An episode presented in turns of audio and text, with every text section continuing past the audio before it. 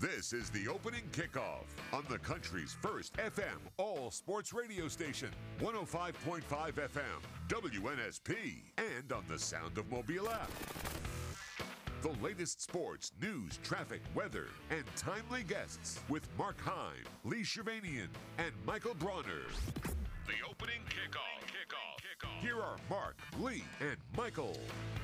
Here we are, a Monday morning quarterback edition of the opening kickoff from the comfy confines of WNSP Studios. We're with you for the next three hours where we will recap and comment and question and criticism.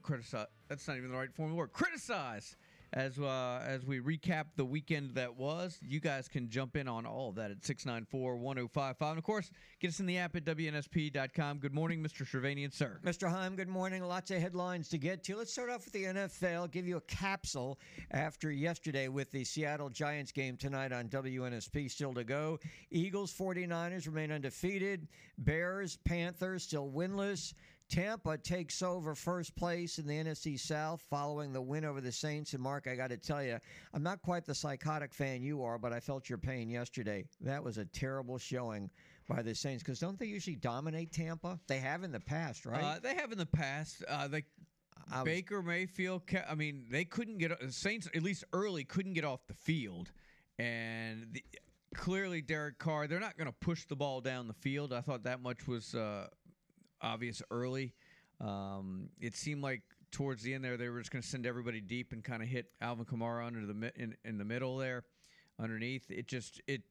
For the second straight week, I did not finish watching the game. yeah, I don't blame you. And you know what? I turned it off also. And the announcer, and I don't know who the commentator was, and I don't know if he's right or wrong. You know how everybody has something to say, was basically claiming that the Saints had no energy in their pass routes. They weren't getting open. They weren't doing the best that they could to give Carr some spacing. And I kind of got down on that. I'm like, yeah, I mean, they should be at least scoring a touchdown. Uh, the Saints defense, for the first time in 10 games, gave up more than 20 points, but I was very disappointed because I really went into that game thinking they were going to beat Tampa. I really did. Kudos to Baker Mayfield. Uh, obviously, he's still got some football left in him, so we'll give him that. Yep. All right, I wanted to update uh, what happened Saturday night, you know, and of course, I was watching a lot of football from the Jags to Auburn, Notre Dame, Duke, Alabama. But that last play that uh, Riley Leonard was in, obviously, I was heartbroken over what happened. Obviously, there was a lot of hype given to uh, the family uh, prior to the game. He didn't have, you know, he had basically a so so game, but they still rallied to take the lead. And then I was thinking about this, Mark. Notre Dame with a fourth and 16 trailing, and the, the quarterback, Hartman, runs for first down. And had they stopped him, the injury to Leonard probably would not have happened. But as it turned out, Leonard was hurt late in the last play of that he was in there for. Essentially, it was the last play for Duke because he fumbled the ball away. It has been diagnosed as a high ankle sprain. They hope to get him back later this month. Now, they have an off day coming up this weekend. They're off this weekend. They go to uh, the field. They take the field uh, on the 14th of October against NC State. I don't know if he'll be back that soon, but uh, it, it, I guess, gosh, what a terrible way to, to end the game. Well, first of all, I think he's very fortunate that it's just a high ankle sprain. I thought something was broken the way he fell and the way he got bent like that. And secondly, not only not only does he not get hurt, but Duke wins the football game if they just bring pressure. On that last possession, it was so it was obvious that every time they brought pressure, an extra guy, they impacted the play. Hartman's guys couldn't run their routes. He couldn't find open guys. Anytime they sat back with eight and rushed three, Notre Dame picked them apart that whole last possession. So you finally get them in fourth and 16 because you're bringing pressure every time. Not a lot, just one extra guy, just a fourth guy. And then you sit back with eight in coverage. And he did exactly what they've been doing the whole time, which was converting.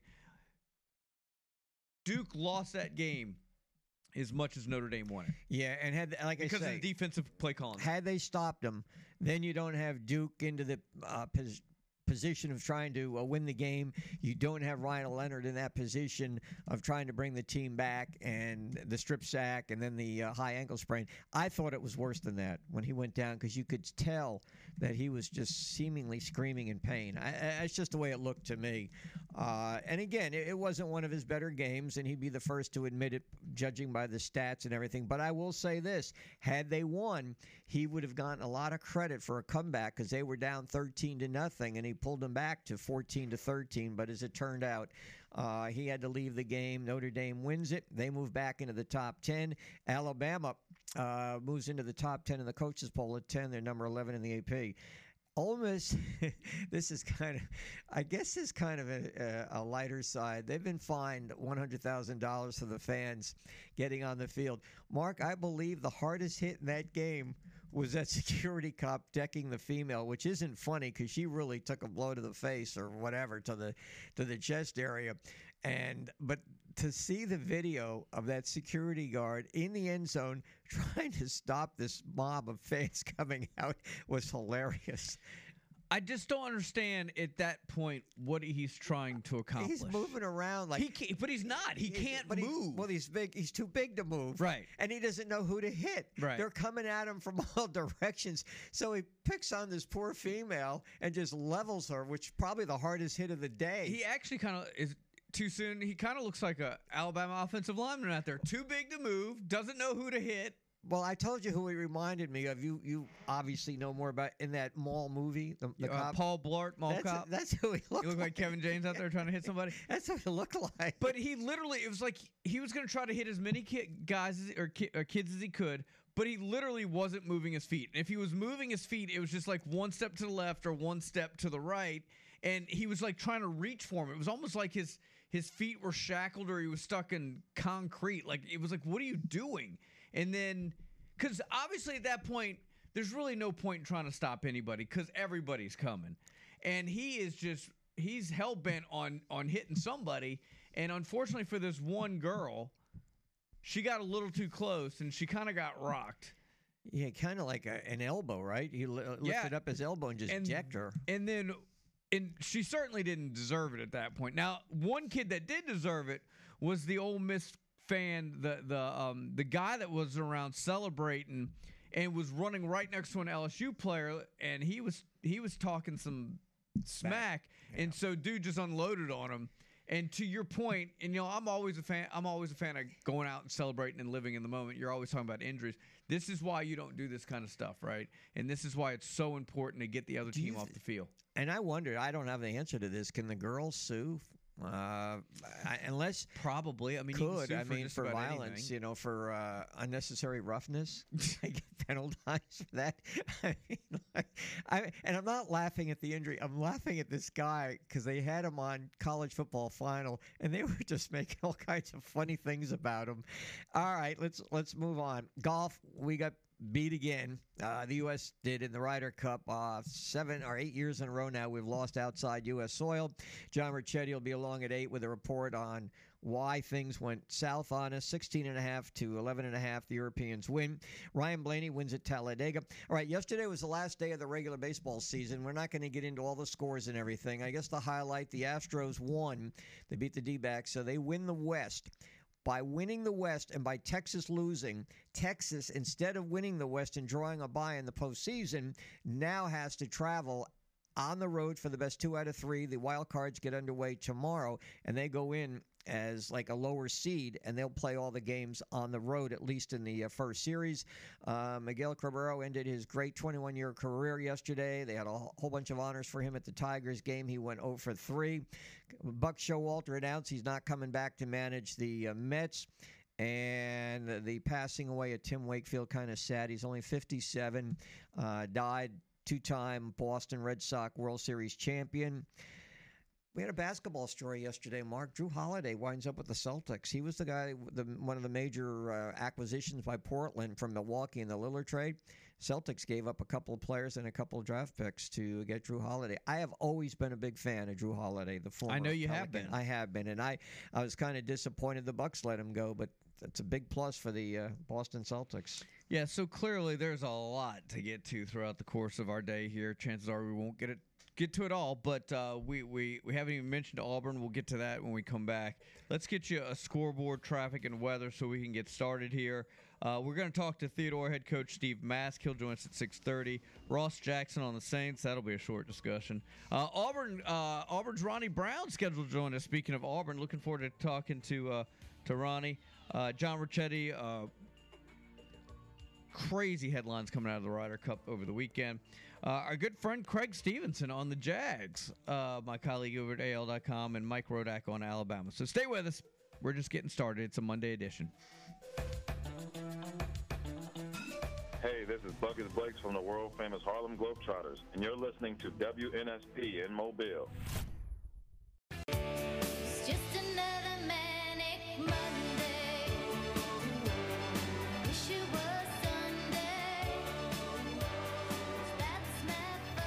All right, 621. Thanks for hanging with us on this Monday edition. It's the opening kickoff. Was Sunday a fun day for you? Uh, it wasn't uh, wasn't terrible. Okay, well. Did you get up early and watch the? Uh, well, you, the Toy Story. I, I didn't know if No, you watched the didn't- I didn't Football. Fun Day. And it was I get up early, but I, I I watch the college football Did you see it? Did you see it, Michael? Did you see the? I watched for like a couple minutes. It was unwatchable. It Yeah. wasn't working. no, It, it. was it all glitchy, and then uh, yeah, then I turned. I was the same way. I watched a couple plays. I'm like, eh, it's cute. I could see why a little kid would probably like it, but I, I'm, I I'm thought it would freak out a little kid. I, Yeah, I don't know. Uh, like I get the Nickelodeon ones. yeah. I, I don't know. This one was, it was odd, and the game was bad too. Well, you, you you can't you can't break into new demographics like six year olds unless you try. So kudos for the effort, I guess. Jags are playing back-to-back games in London, by the way, which is odd. Well, good day, mate. Yeah, good, good on them. All right, uh, this week we'll have two road trips for us. Speaking about road trips, uh, we'll be at McGill on Thursday and at Faith Academy on Friday. Thanks to the team at Dr. Christopher Mullinex with Mobile Oral and Facial Surgery. They are our title sponsor. So he, along with Dr. Wallander, well, they're outstanding uh, oral surgeons. I've been there many, many times. I've had at least seven dental implants. I can recommend them. You don't need a recommendation. You don't need a referral, but you can uh, take my word for it. Uh, you'll get the absolute best that they have to offer. It's no surprise they were voted uh, by Lagniappe best oral surgeons in the uh, city of Mobile. They provide facial trauma, knocked out teeth, wisdom teeth, dental implants, jaw surgery, and much, much more. If you have a, a problem day of, give them a call 471 3381 or visit them at 715 Downtowner Boulevard. All right, ladies and gentlemen, a couple things uh, as it pertains to Alabama and Auburn. Uh, the real Nick Saban reared his head, and thanks to Miss Terry, things are all right in the world of About Tuscaloosa. time, too. Been waiting for that. Yeah. Like, Well, you know, he keeps on saying there's a time where you got to pat him on the butt, and there's a time you need to kick him in the butt, and he was clearly, uh, um, he was in, he was kicking butt, you know what? If you're and a- it was a, I, it, it's what this team needed, I thought. If you're a Mississippi State fan, though, you got to wonder why does Will Rogers have some of his worst games uh, against Alabama? Well, I guess you credit the Alabama defense, but I. if you look at his record, some of the worst games he's had against the Crimson Tide, and and he had a, a, a not, not so good game as did the offense. They really couldn't get going. I know they changed the offense for him this year. You know, they they they instituted new things. Obviously, with the passing away of Mike Leach, you don't have the. But even when Mike Leach was coaching, he still did not have good games Yeah. against Well- Alabama. and here's the other thing too, and this is not. Uh, uh, about you or anything, anything you say, but you often wonder why I don't really go into detail when we do these picks. And you brought out about, well, you know, their pass defense. Alabama hardly even threw the ball. It's amazing when you saw how few passes they threw, and neither did Auburn for that matter. Although Auburn threw, I think, 20, and uh, Milroe only threw about 12 passes, but they got the job done with their running game.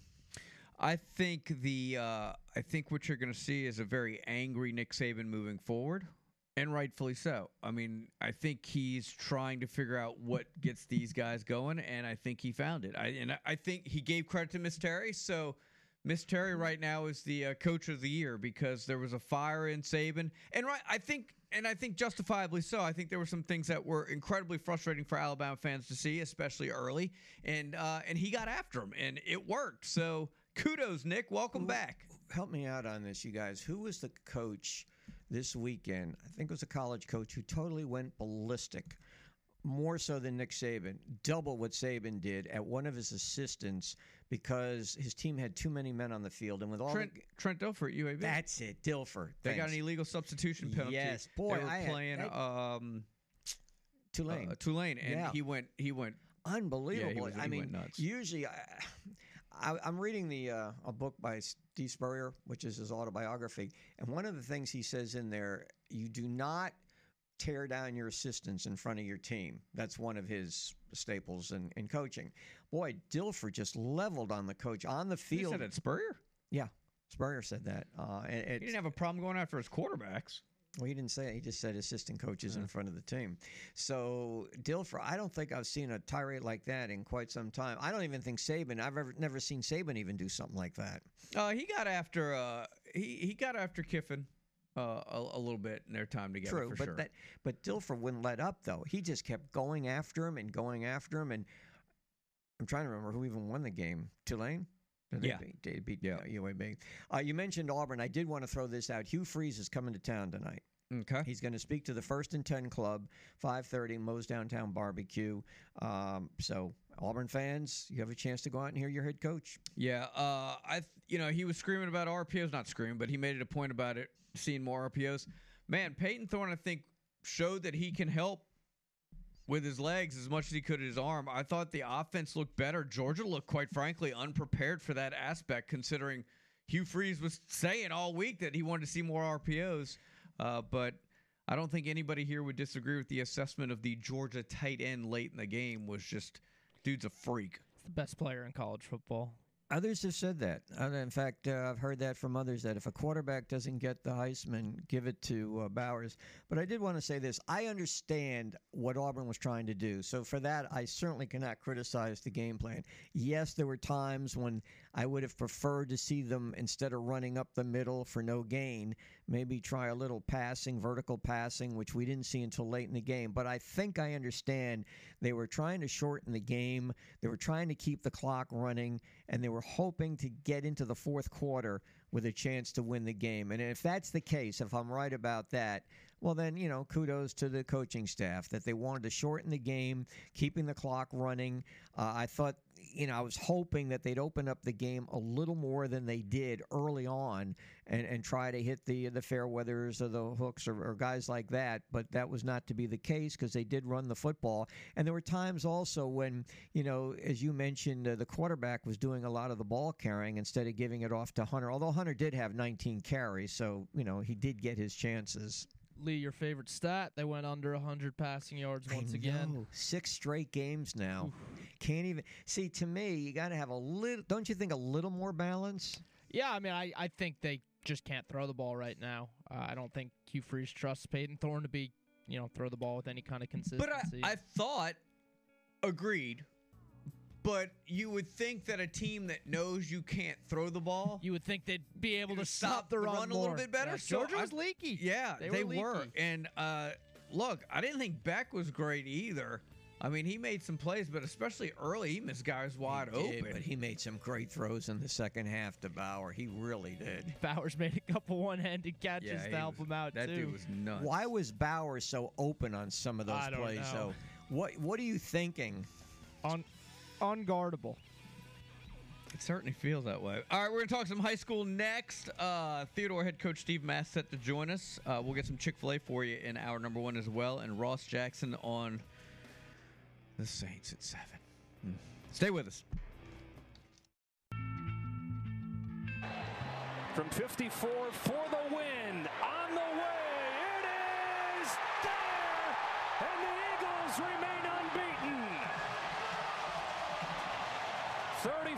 31 in overtime. As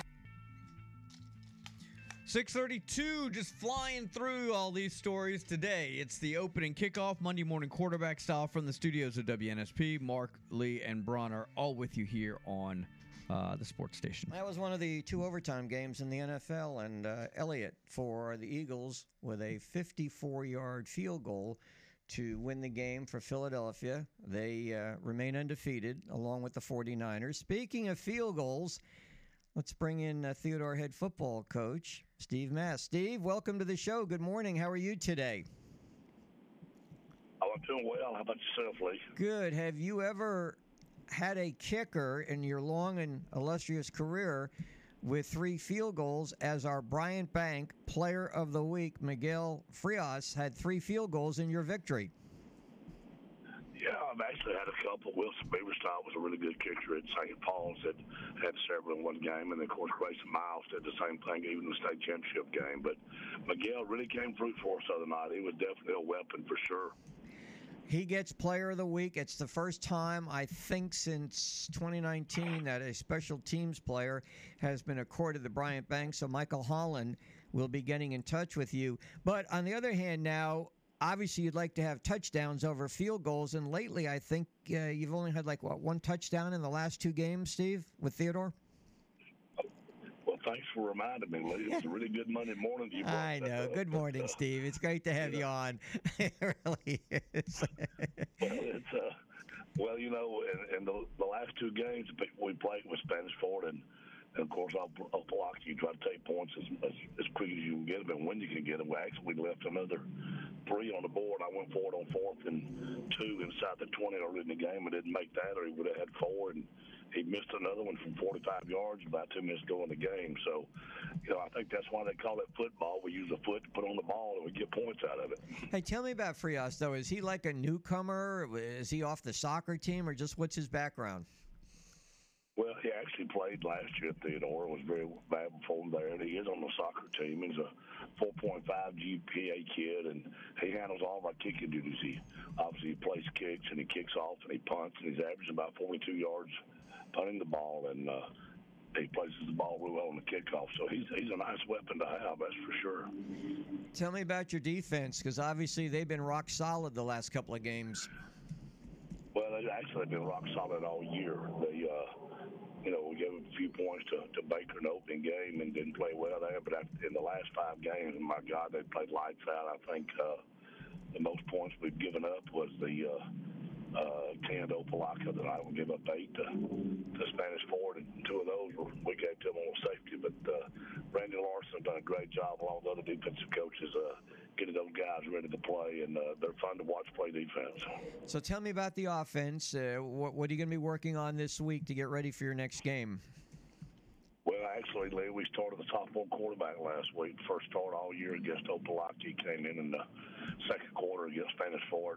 Cryshawn Overton came in. He played really, really well. And, uh, you know, we've got to get his legs a little bit more involved in the game. And uh, we went back to some old time, uh, lack of better words, Steve match football tonight. We, we, we lined up and just ran it right at them. And, you know, I think that's going to be our identity going forward. And, and uh, I was really pleased with our offensive line. All of our guys really played well on, on offense the other night. We would have liked to have had you know, two more touchdowns out of it, but we'll take points any way we can get them the way our defense is playing. Tell me about the region now. Where do you stand in the region, and uh, what's ahead?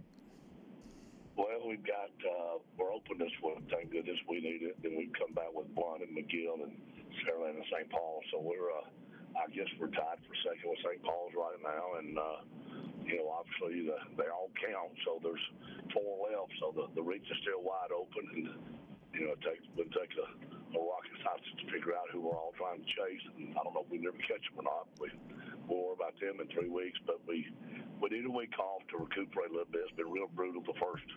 You know, the last three weeks have been really, really difficult on our bodies. So we're looking forward to, to going forward to the last part of the season. Steve, you know, we're so much looking forward to coming out and visiting you and Theodore uh, a couple of weeks down the road. Uh, congratulations to the Bryant Bank uh, Player of the Week. That's uh, Miguel Frias, your place kicker. And like I said, uh, Bryant Bank will be getting in touch with you this week. Well, thank you, Lynn. Thanks, Michael Holland, and everything they do, Bryant Bank, and, uh, and and just so so pleased with what y'all do for everybody. Coach, good to have you on again, sir. We'll be in touch. Enjoy the rest of your Monday. Thank you, Mark. Good to hear from you too, and y'all have a great, great week.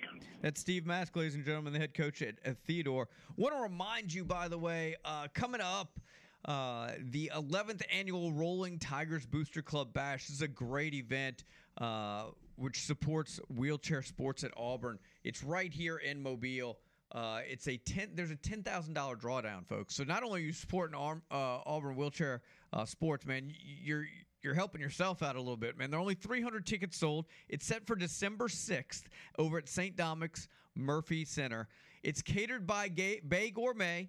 It is DJ'd by our own Matt McCoy, and there's an outstanding silent auction. Several sports items, Auburn and Alabama. We're going to tell you more about that as it gets closer. They got a signed soccer ball by Pele. So if anyone is looking for tickets, if anyone's interested to donate to the auction, contact Dr. Mike uh, Rim at 251 232 4753. That's 232 4753. Again, all the proceeds to benefit the Auburn Wheelchair Sports. The Rolling Tigers Booster Club, by the way, it's an organization that supports wheelchair sports at Auburn. The club was inspired by Mobile native Dr. Jared Rim. He was born with spina bifida and became the first wheelchair athlete to compete for Auburn University. So we encourage you to get involved.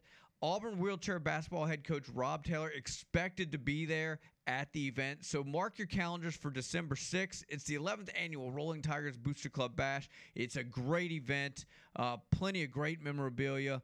Uh, and again, only 300 tickets sold, so don't wait. They sell out every year.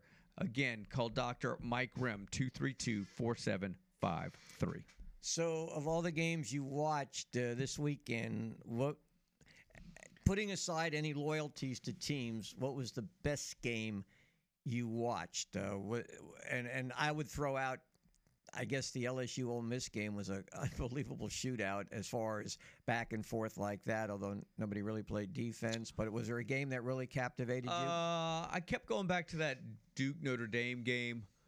Um, that LSU Ole Miss game was just wild, and I, you know, we we get picks wrong all the time, and we talk about how the games are going to play out, but I don't think anybody in their wildest imagination thought it was going to be a track meet. I mean, Ole Miss. How is it that Ole Miss or any team for that matter can put up 711 yards, and the other team have a chance to win it at the end? or how can they put up that much and basically go back a week before that and virtually do nothing against Alabama? Right. So what's changed? I mean, we've talked about Alabama's defense being championship caliber for the last couple couple weeks. But are they are they that good or is LSU's that bad? LSU's got problems, man. They got serious issues. Well, I think this is, uh, I may maybe too early to say this, but uh, obviously their second loss this year. They're out of the, the college football playoff playoff now. Of course, they could still get into the SEC championship game if they uh, defeat Alabama this year. But uh, I was very disappointed in the way LSU played. Not that I was rooting for them, because, like I say, that was a real shootout. And like I said, you pointed out Notre Dame Duke, totally different game, defensive minded game versus an LSU Ole Miss shootout. What do you think, Bronner? What was Ole Miss doing at the end of the game? I because they could have taken three knees and kicked a field goal, and it almost cost them. Yeah. I mean, the LSU obviously it ended up that it was one play from the 25, and you know it would have taken a miracle play to get into the end zone. But you know, I was I was at Stables waiting for the Alabama game to come on, which by the way is an entirely different discussion. ESPN puts this LSU Ole Miss game in a three-hour window with the Alabama game coming on after, knowing that the Alabama that's not going to be over in three hours, and oh, you just figure it out on your app and uh, you know figure out a different way to watch the start of the Alabama game. Well, they moved it to the ESPN News, which they normally do, and they do this a lot. Though this is not just for this game; it happens all too often with this three-hour window because most games go three hours, fifteen minutes, three hours, thirty minutes, and I'm looking at. I think they're what uh, early in the fourth quarter. I'm like, all right. Luckily, I have ESPN News. Yeah. I knew I was going to be switching off to that, but this happens all too often. Yeah, it certainly was not unique to this game. I, I don't know why college football or ESPN and other television networks insist on putting these games in a three hour window. College football games are almost never over within three hours. And then there's eight minutes left in this LSU Ole Miss game and Alabama was starting. But anyway, yeah, I mean, they could have really taken three knees and kicked a field goal, but it was fantastic. LSU gets the second loss. Ole Miss, yeah, I guess it's as much of an indictment on LSU's defense as it is a uh, positive sign for Alabama. So the first, so like the first play on LSU's final drive, Ole Miss gives up Yeah. like 40 yards on a freaking drag route. Like, what are you guys? What are you doing? we were at Stables, like the game volume of the Ole Miss game was still on. We're trying to watch the one screen of the Alabama game because only one screen could get the stream for the Alabama game. But it was it was chaos at Stables on. You know, I'm Saturday looking at Auburn and Alabama, and I'm thinking this is like a throwback to days of yesteryear defense and running game, defense, running game.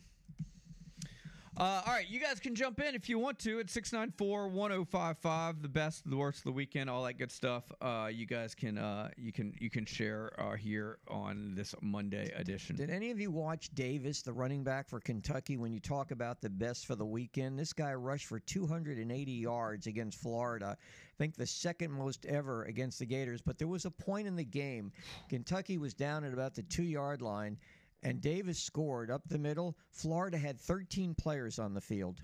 Couldn't stop them. They uh they really smoked Florida. yeah, uh, I did not see that one coming. think that think that says a lot more about again, you know, you can Ray- make a transitive property argument all day, but Tennessee goes two weeks ago and gets killed by Florida. I don't think Florida's any good.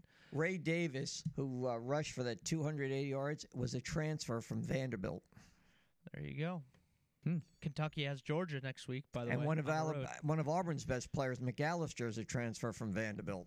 You think uh, you give Kentucky any shot against Georgia, Lee? I give them a shot. I'm not going to say they're going to win. It is at Georgia, unfortunately. Unfortunately, yes, but uh, I give them a shot. I was impressed with Kentucky, but who wouldn't? The way they decimated Florida. This is one of the keynote games this week. Coming is this the? Uh, no, it's not. The CBS game is Alabama, Alabama. Texas A&M. What time is Georgia Kentucky? it's probably at night. Too.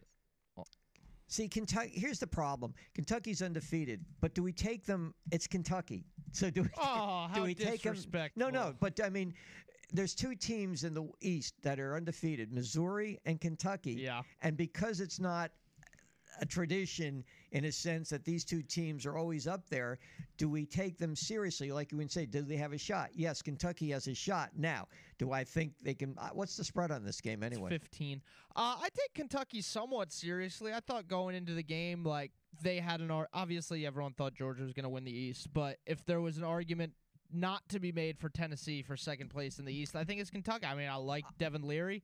Uh, I will say this: if they can run the football as well as they did against Florida, because Florida had one of the best defenses coming into the game, they'll have a chance. if they can, if they can run run, defense. Auburn ran the football for over 200 yards. If Kentucky can do that, they have a chance. Georgia's got Georgia's leaky. I don't know. 15 seems like a big number. I do think the uh, Alabama A&M game is the SEC game of the week, though, without a question. Mhm. After uh, A&M starting to kind of put it together, I think I think Alabama's trending the right way on offense. All of a sudden, this game It's- kind of decides the SEC yeah, West, it, doesn't it? it? does very much so after the LSU loss. Remember when we Um, talked about Arkansas and A and M, and I said, you know, it it always comes up, KJ Jefferson, but I'm saying, Mm-hmm. how come in, in games that matter, as good an athlete, as good a quarterback, he can't He carry them through, and then he had that show up. deflected pass for a touchdown, which totally turned that game around. And again, you know, I maybe they didn't get good line play, but whatever it is, he he doesn't come up with the big play to put his team in a position to win. I'll tell you what. Last week I said KJ Jefferson is uh, is the best in the SEC. I, I'm gonna go ahead and say Jayden Daniels now. I mean, some of the throws he made, I know they lost, but I mean he was he was dropping dimes all over the field against Ole Miss. Jayden Daniels is phenomenal. Noticed where the SEC, in a sense, except for Georgia's disappeared. The AP, not one SEC school, but Georgia in the top 10. As far as Heisman candidates, we don't hear anybody in the SEC this year, as of yet. I mean, you know, things can change. If, if anybody, it would be Daniels right now, would be the one. But it's kind of like the, the whole scene is shifted to the Pac 12 and to, let's see, who else would be? Well, of course, Ohio State, Michigan, and, and uh, places like that. They seem to dominate the top 10 now. Obviously, Georgia ended up winning against Auburn, but for a while there, it was like you could almost start visualizing the possibility of an SEC free playoff. It's not impossible. Say Georgia loses a game in the regular season, say Alabama or A&M, whichever one, uh, has one loss going into the SEC championship. I mean, or two losses going into the SEC championship. Beats Georgia. Georgia, the SEC champion, has two losses. Georgia has two losses. You know, Texas, Michigan, Florida State, a Pac-12 team, which by Yeah. the way is really strong. It's not impossible that No. we have an you, SEC you definitely free need two playoff. lo- a two loss champion though. Well, of course. I mean, Yeah. one-loss ch- SEC champion Would- makes the playoff. Would any of you right now, as I heard over the weekend with Talking Heads, consider Texas the best team right now, playing the best? It's hard. It's hard not to. It's hard to say Georgia. I, I don't know if anyone deserves the title of I know, best team and- in the but I know right it changes from day to day. But right now, because I heard uh, one of the shows, they said is you know I forget who it was that said I think it was Dan Mullen came in and said Texas easily is the best team playing the best playing the best right now. Yeah, I'll go with Texas. Like maybe Penn State has a case. I, I mean, Hmm. there aren't that many great teams right now. Joey Galloway made a great point. Why George is number one? He said for this reason they've won back to back championships until they lose. In his opinion, they deserve to be number one. Doesn't matter how close the games are until they lose. That Texas Oklahoma game next week is uh, shaping up to be pretty epic.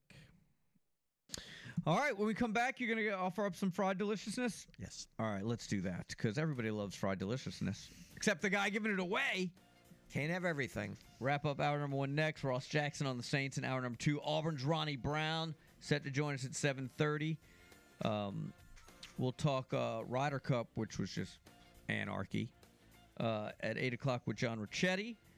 Craig Stevenson, uh, my colleague over at AL.com, he covers the Jags. We'll find out what's going on with those guys. And uh, Mike Rodak at 8:30. Stay with us. We got a busy Monday edition right here on the sports station WNSP. This is Mayor Sandy Stimson. You're listening to Sports Radio 105.5 FM WNSP. Chick fil A. I could eat there seven times a day. Where the people laugh and children play. Oh, I'm in love with Chick fil A. All right, boys and girls, it's 6:53 on this Monday edition, and Mr. Shervanian has a brain teaser for you. This has to do with the SEC and it has to do with Missouri. And, and, and it's just my opinion, maybe, but Missouri flying way under the radar now. They're undefeated. And I wonder how many of you out there can even name who their quarterback is. It's Brady Cook. He's uh, been playing on an injured knee, he's been wearing a knee brace. But this past week against Vanderbilt, he completed a pass that shattered the SEC record for the most consecutive passes without an interception 325. Name the quarterback he surpassed who had thrown 325 passes without an interception. Cook is now the all time leader in the SEC who has not been picked off for that number of passes. All right, there you go. Up for grabs. Also, at some point today, we have to get the next one of you guys qualified for the Alec Naaman Catering Party, so be listening for details on that. But be the first one to get Bronner on the phone right now at 694 1055, and some fried deliciousness is yours. So we were talking about the Duke and the Notre Dame game, and you know, I, I again reflecting on something I said earlier. So here's Notre Dame late in the game, trailing what 14 to 13, I think it was, right? And they have a fourth and 16, and all Duke has to do is stop their quarterback, and Duke can basically get the ball and run the clock out. As it turned out, they drove the field, they scored a touchdown putting Duke in a position where they had to come from behind. And that's what resulted in the injury to Riley Leonard in the pocket.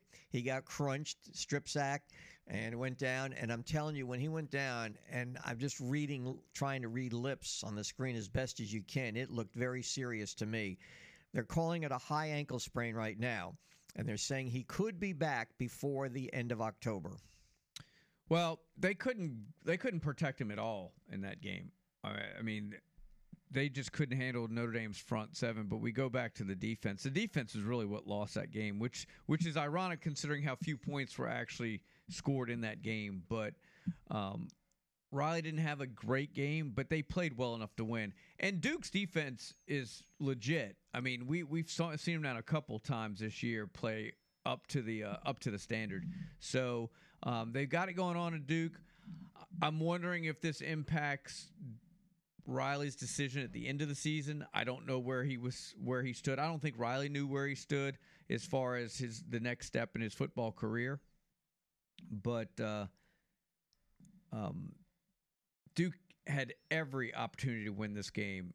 I won't say they should have because I don't think they should have, but they could have easily won. Had, could have won that. Yeah, game. his his stats were pedestrian. They were like 12 for 27 passing, uh, under 200 yards, but he did run for 88 yards.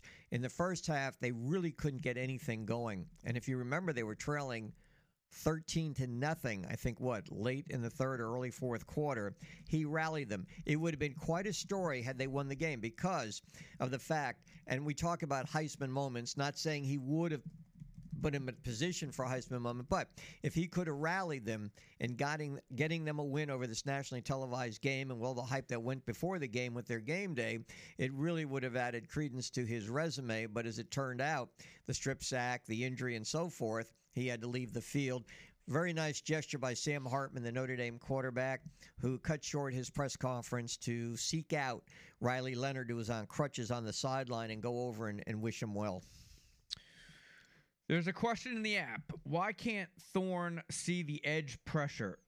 It'd be so obvious that they're sending an edge blitz and he doesn't uh, shift the protection, call a, uh, a hot route, I guess, or check the ball down. Does Freeze not give the leeway to change that at the line? That question needs to be asked. Maybe if we get Ronnie Brown on at 7:30, Mark, you can pose that question to him. Me? Okay. Pose the question to Ronnie Brown and see what he sir. says. I I will ask the question. Yes, ask Ronnie Brown. He's there on the sideline. He knows what's going on. Ronnie Brown, actually, if if I don't know if you remember this, but during the broadcast, the telecast, he was quoted. Uh, Nessler or Danielson said that they had heard, or Ronnie Brown had said that Auburn needs to get another turnover. So they brought his name into the equation, mentioned that he was a great running back in the NFL, and that Auburn needed to get a turn a turnover, which they did early in the third quarter. And for that, I'll say this: Auburn really protected the ball well, all all things considered. Uh, didn't hurt themselves a lot with penalties. Didn't turn the ball over like Georgia did. But in the long run, the more talented team won the game. All right. Uh, here's what we got cooking for hour number two Ross Jackson, Ronnie Brown. Hour number three, John Ricchetti, Craig Stevenson, Mike Rodak. We're busy. We got a lot going on. But we're going to get to it all. And of course, you guys. We get a winner on the Chick fil A. Jeff. Congratulations, Jeff. Quarterback who had held the record most times throwing the football without being intercepted was Andre Woodson of Kentucky. Wow. Impressive. Hour number one is in the books. Here we go. Hour number two is next, right here on the sports station WNSP.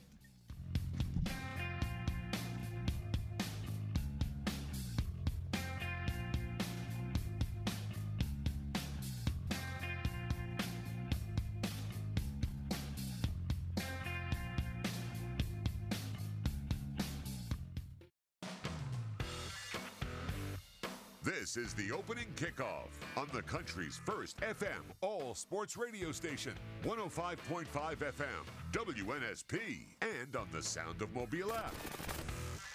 The latest sports, news, traffic, weather, and timely guests with Mark Heim, Lee Shervanian, and Michael Bronner. The opening kickoff. kickoff. kickoff. Here are Mark, Lee, and Michael.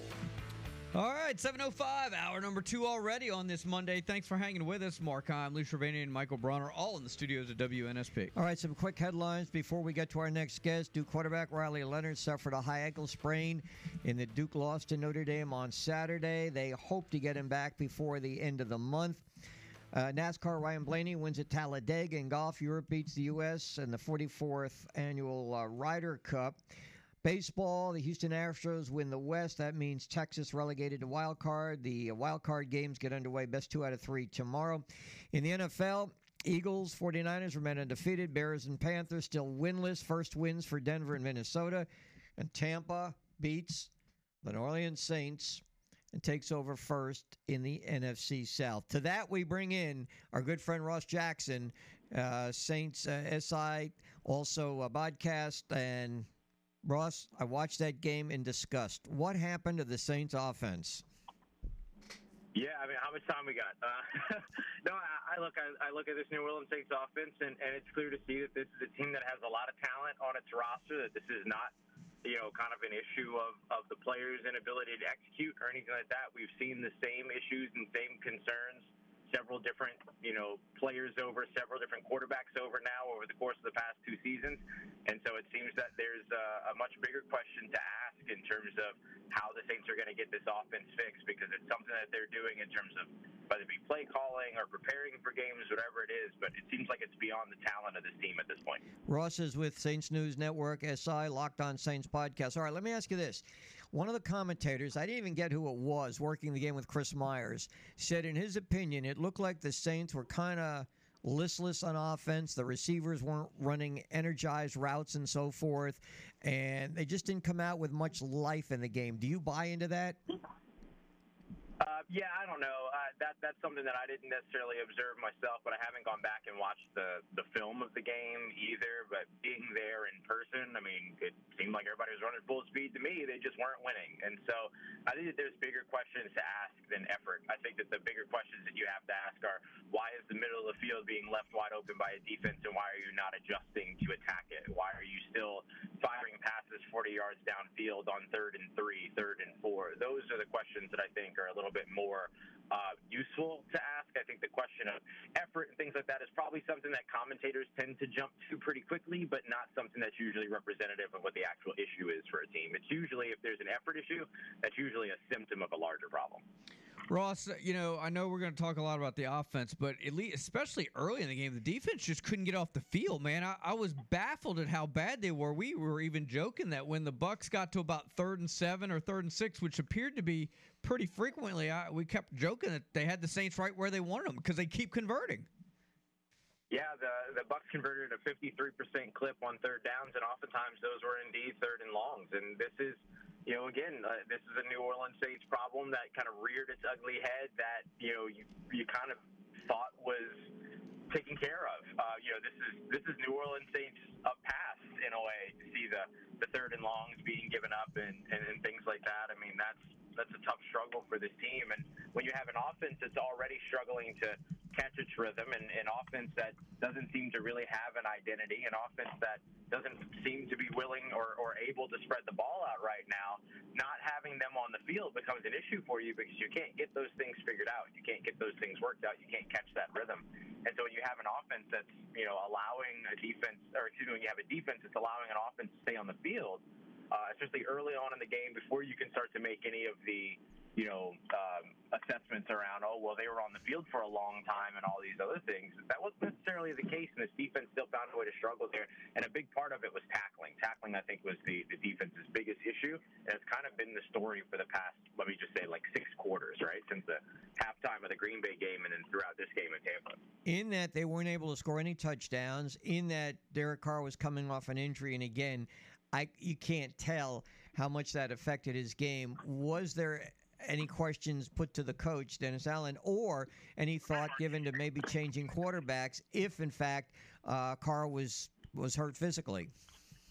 Yeah, um, he was. Uh, Dennis Allen was asked if he ever thought about going to Jameis at any point during the game, and his answer was no.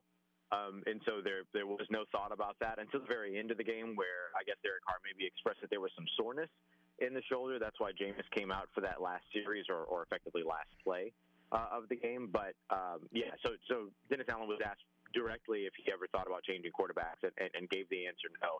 And look, I didn't really see anything in this game outside of maybe one throw where you know Derek Carr's arm was of concern. He was still moving around. He took his hits. He did all the things that he usually does for for the New Orleans Saints offense. Outside of maybe one throw with Chris Olave wide open on the right sideline, where he looked to, to underthrow that one for sure. Um, it didn't seem that there was anything that you would look at and say, okay, well, Derek's arm, you know, Derek Carr's arm has gotten in the way here. So uh, I, again, I, I look at the larger issue as opposed to Derek Carr's arm in this one. I don't think that that was of detriment to this. I saw a few players slipping, sliding. Was there any? Was this any different than any other game? It seemed like players were going down on the Saints and digging up whatever it is they have on the surface. Was this just a, a, something that happens all the time, or was just an unusual situation? Yeah, it's been unusual, it, and and they had a lot of these sort of like slipping issues against Green Bay and at Lambeau last week too. And I thought maybe it was just the the natural grass you know, adjustment or something like that in Green Bay. But then we saw the same thing. I mean, Taysom Hill potentially could have gotten a first down at one point, but ended up losing his footing. And then we saw, I think it was early on in the game, Taysom lose his footing as well. We saw it with a couple of other players. Um, Jimmy Graham fell down at one point while running a route. I mean, I don't know what that is. Uh, we, we'll ask about it today. Um, I'm not sure that we're gonna that there's really an answer for us outside of you know, yeah, they slipped. But yeah, it is interesting because it, it has been really these last two games where they've kind of had this this footing issue. All right, uh, around the NFL, anything uh, that caught your attention yesterday? Um, I well, first of all, Denver getting their first win put Chicago firmly in the lead for the number one overall selection. Right now, also the number two overall selection because they've also got the Carolina Panthers number one or, or, or for you know first uh, round selection thanks to uh, that trade up for Green for Chicago or trade up for Carolina last year. So that works out really really well for Chicago. We saw some nice things out of Zach Wilson yesterday. I know that the you know the story of that game is Taylor Swift and the the Kansas City Chiefs winning 23 to 20. But I thought you saw some nice things from Zach Wilson. Even a couple of Aaron Rodgers esque things that he clearly picked up working with the quarterback. So there's a little bit of a uh, little bit of hope there. But maybe early on in that game, one of the biggest storylines to come out of this weekend is Aaron Rodgers during that game saying that he's working and his plan is to be back this season, which would be a near miraculous return timeline for the uh, for the quarterback. So that's going to be a big thing to watch is uh, whatever his injury recovery is and when he ends up hitting the field again. I wouldn't hold my breath if I were a Jets fan, but it is interesting to hear that from Aaron. Uh, Ross, uh, I got to go back to the Saints for a second there because uh, I think it was you that asked Dennis Allen about possibly changing play callers, right? Um, I was I was among a couple folks that asked. Okay, so I thought one of the comments he made during, and it, it may have been directly to that com, uh, question, I thought was interesting when he talked about not necessarily, first of all, he's not interested in changing that, but he said, and I quote, primarily it goes to execution. It kind of feels like he's putting it on the guys and not on the coaches there. Did you get that impression? Yeah, that was that was a little curious to me, but then he kind of backed up a moment later, and I think it was in response to uh, to Nick Underhill when he mentioned that you know if I if you put it all on execution, then it's a cop out. So so I think what he's trying to say is that there that is that there's a lot of shared responsibility, right? And and maybe primarily wasn't the right word to use there, but I do think that there is enough to look at across this entire team. If there is an effort issue, if there is a quarterback issue, if there is a play calling issue, all of those things can be true all at the same time, right? So Yeah. uh, and and that's not ideal because that makes it harder to fix. And I think that you know you go to to Derek Carr's conversation with us. One of the things that he mentioned was that you know there's nothing that's going wrong that they don't know about, which tells you that they should be able to correct this moving forward. Um, Alvin Kamara saying it's not a locker room issue. We've got the players. If it was the players, we would have figured it out a long time ago. So I think you're seeing a lot of people sort of pointing out a bunch of different issues, and that's that's not good news for the New Orleans Saints because that means that there's a lot there to fix over on the offensive side as opposed to just one thing. But you would imagine that if you can find the person that can come in on game day and maximize and utilize the talent of this of this team and attack every blade of grass on the field, that that would inherently help them be able to address maybe some of the other concerns that might be out there. Always good to have you on, sir. How uh, how can people continue to read as you uh, as you will find the answers that uh, to all of the Saints' problems? well, I'm going to do my best, that's for sure. Certainly going to do a big third down breakdown to the first quarter of the season, kind of catalog what it is the Saints have been doing on third down so far because whatever it is they're doing, it's not working. Yeah. If you want to find that, you can head over to Saints uh, Saints News Network, Saints.media um, on online, or you can also check out the Locked On Saints podcast. Just search Locked On Saints on YouTube or wherever you get your podcast. That's free for you every single Monday through Friday. You can find it all in one place on Twitter, let's just say social media. There at you Ross Jackson, NOLA, N-O-L-A. Hey man, thanks for the time as always. We appreciate it. Have a great week. I got you guys. Take care, stay safe. Talk to you here soon. All right, scoreboard, traffic, and weather. When we come back, you have a shot at being qualified for the next Alec Naaman Catering Party with another round of Naming It. 7.30, Ronnie Brown. 8 o'clock, John Ricchetti. Man, all hell was breaking loose with the Ryder Cup. That was the most entertaining Ryder Cup I think uh, I think I've seen in quite some time, and it had absolutely nothing to do with golf. Uh, Craig Stevenson at 820, our good friend. Um, he covers the Jags for uh, AL.com. And Mike Rodak at Al- for, on Alabama at 830. Stay with us. Plenty left.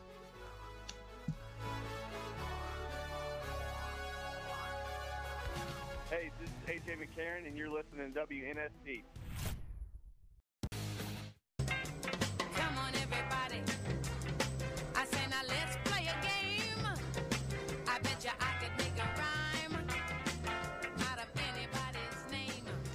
All right, 723. Here we go. Time for a little edition of Naming It. That's right. We're going to play an audio clip of a person, place, or thing. If you can identify, if you can be the first person to identify said clip and uh, let Mr. Bronner know, you'll be the latest to qualify for the Alec Naaman Catering Party. I think this one's going to be tough. I think. Bronner and I were kind of discussing at the uh, at the break there as to whether or not to go with it, but well, there's only one way to find out. Am I right? So uh, let her rip and let's rack some guys and see what we can get here. Go ahead, Bronner.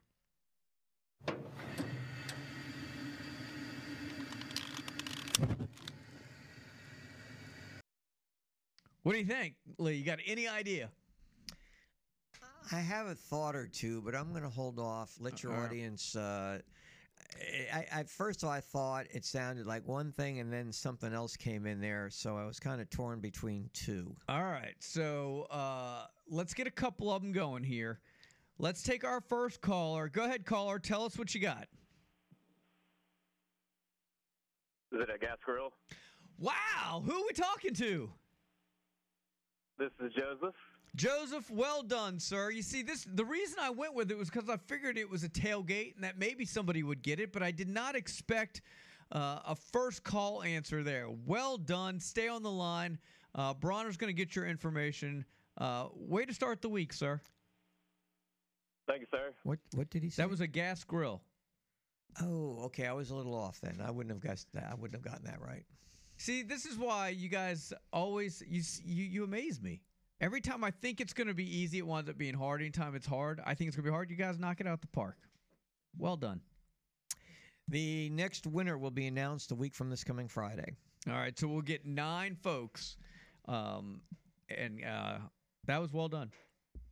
I felt like it was easy, but I knew the answer. So sometimes it's hard to justify, you know, or to determine whether or not it's it's it's easy or not if you know the answer. But man, My gas grill doesn't make it. noises like that. Maybe you're using it wrong. Probably. Yeah. I, I'm not. I'm not among the elite gas grillers by any means. No. Do you do a lot of grilling? No.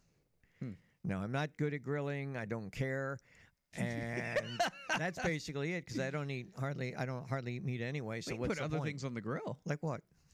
Have you ever had corn on the grill? It's delicious. Corn on the grill. You know what we do now to make corn a lot easier? I don't. Microwave it for three minutes, and I'll tell you why. And my wife found this out. No, my wife found this out. You know what? What is the one thing that turns people off corn? Shredding it, right? Getting that stuff off of it. If you put it in the microwave, Mm-hmm. put it on for three minutes, and obviously you take it out and let it cool off a little bit because Sure. it's warm. It's three That's- minutes. That stuff just about shreds itself. You don't have to you don't have to work for it, and the corn is great. So we do microwave corn now. Hmm. Yuck. Cooking tips by Lee Shervanian. We should do your own segment. You and Alec could do a cooking show. You Alec would be gotta like, shuck the corn. Alec would be like, "Ah, you know, you put. Mi- Michael, don't say yuck if you haven't tried it. Okay, I mean it works. I I thought it. I- I didn't. I wasn't sure, but then after I tried it, because I don't like shucking corn. All right, you got all those little tiny things to get out. Well, this takes care of it. Take that, Bronner. You want, the, Efficiency. you want the rewards, you gotta shuck the corn. Well, the the corn tastes every bit as good as when we boil it, or I've done it on the grill also, Mark. I will say that we have done it on the grill, and it's very good. But this comes out and it, it beats the purpose of shucking it, and it tastes just as good. So All right, you're getting support in the app, so I'll take your word for it. I like canned corn in the microwave. I'll eat any kind of corn. Honestly, I love corn. Okay. you like candy corn? Uh, I don't love candy corn. It's okay. I can eat. I can stomach a little bit of it, and it's really good, and then I'll get sick of it. I like candy corn. Uh, so, you so- guys, did you stay up late, uh, make it through the Alabama game? Yeah. Total. Yeah, I made it. Yeah.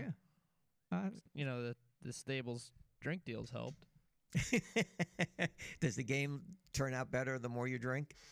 Uh, well, the game turned out better the more Alabama scored touchdowns for sure. Amazing that uh, when I saw the final totals on it, and, and obviously you're watching the game, and you know Milroe's not throwing the football that much, but boy, a real throwback to the days of running the football Yeah. and throwing it. What what did he throw? Twelve passes, 12 I think. passes, The- and Ty Simpson threw one. yeah, thirteen total passes, and and, and scoring forty points. You know who was impressive? A guy we haven't. Uh, what's his? I'm gonna pronounce his name wrong. The receiver, Niblack. Amari Niblack. Yeah, that he's, dude. Oh, he's good. That dude. I was like, Yeah. man, get that dude the ball some more. He was, uh, he was impressive. He he caught a couple. One didn't count. I think I called back or whatever. But uh, man, he or it was out of bounds, right? Yeah. I think he had that like uh, almost like a Tyrone Prothro type catch there. Yeah, he's a weapon. he was uh. They're figuring out an identity, man. 12, 12 to 15 passes a game, run the ball, play good defense. Who knows? But isn't that when they hired Tommy Rees? The, the, the thought was that they were going to go back to more of a running game, not so much throwing. Wasn't that I the think that narrative? also combined with the fact that the quarterback is not a very good passer. Uh, like I think if they had Bryce Young still, they'd be throwing the ball. Oh, and Kool Aid needs to stop muffing punts. But Mm. Ten out of twelve isn't bad. all right, what are we doing? Rowe was good. Let's take a break. We come back. Ronnie Brown. We'll talk some Auburn next, right here on the sports station WNSP.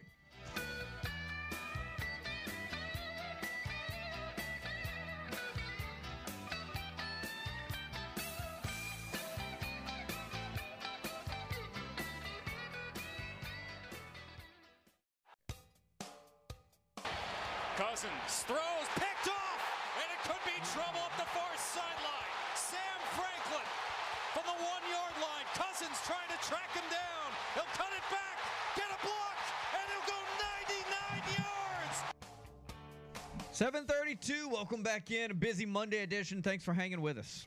All right, that was uh, the Panthers scoring the first touchdown against the Vikings, a 99-yard pick six. And as it turned out, the Vikings came back. Auburn could have used a, a pick six like that. With that, we bring in the Auburn sideline reporter and himself a great athlete at Auburn. You know, as I was um, watching all these, uh, let's say, uh, stories about uh, Cam Newton, uh, Frank Thomas, uh, some of the celebrities, the the gymnast uh, Suni Lee there, and I'm thinking, you know, Ronnie Brown could have fit into that picture very well. Ronnie, good morning. How are you today? I'm doing well. I'm doing well. How you doing this morning? Good. Yeah, I just uh, give you kudos too. You could have easily fit into all the celebrities that were at that game on uh, Saturday. Those were the A-list Auburn celebrities. all of those, all of those people. But no, it was cool. I appreciate it. Ronnie, you had yourself a great NFL career as well as. By the way, did you know you were quoted by the CBS broadcast team during the game? I've heard that. Um, I think a couple people reached out um, after the game or during the game, and I saw a few messages, and people were saying, "Hey, they, I guess they quoted something about a turnover." Yeah, they they came on. I think it was right after the half. They said uh, that Ron, we talked or we heard from Ronnie Brown and we talked to Ronnie Brown and he said Auburn has got to get a turnover. And before you could say turnover, that's what happened. And Auburn came out with a turnover. Let me ask you this: You're on the sideline. Was there any point in that game that you thought Auburn could really win the game?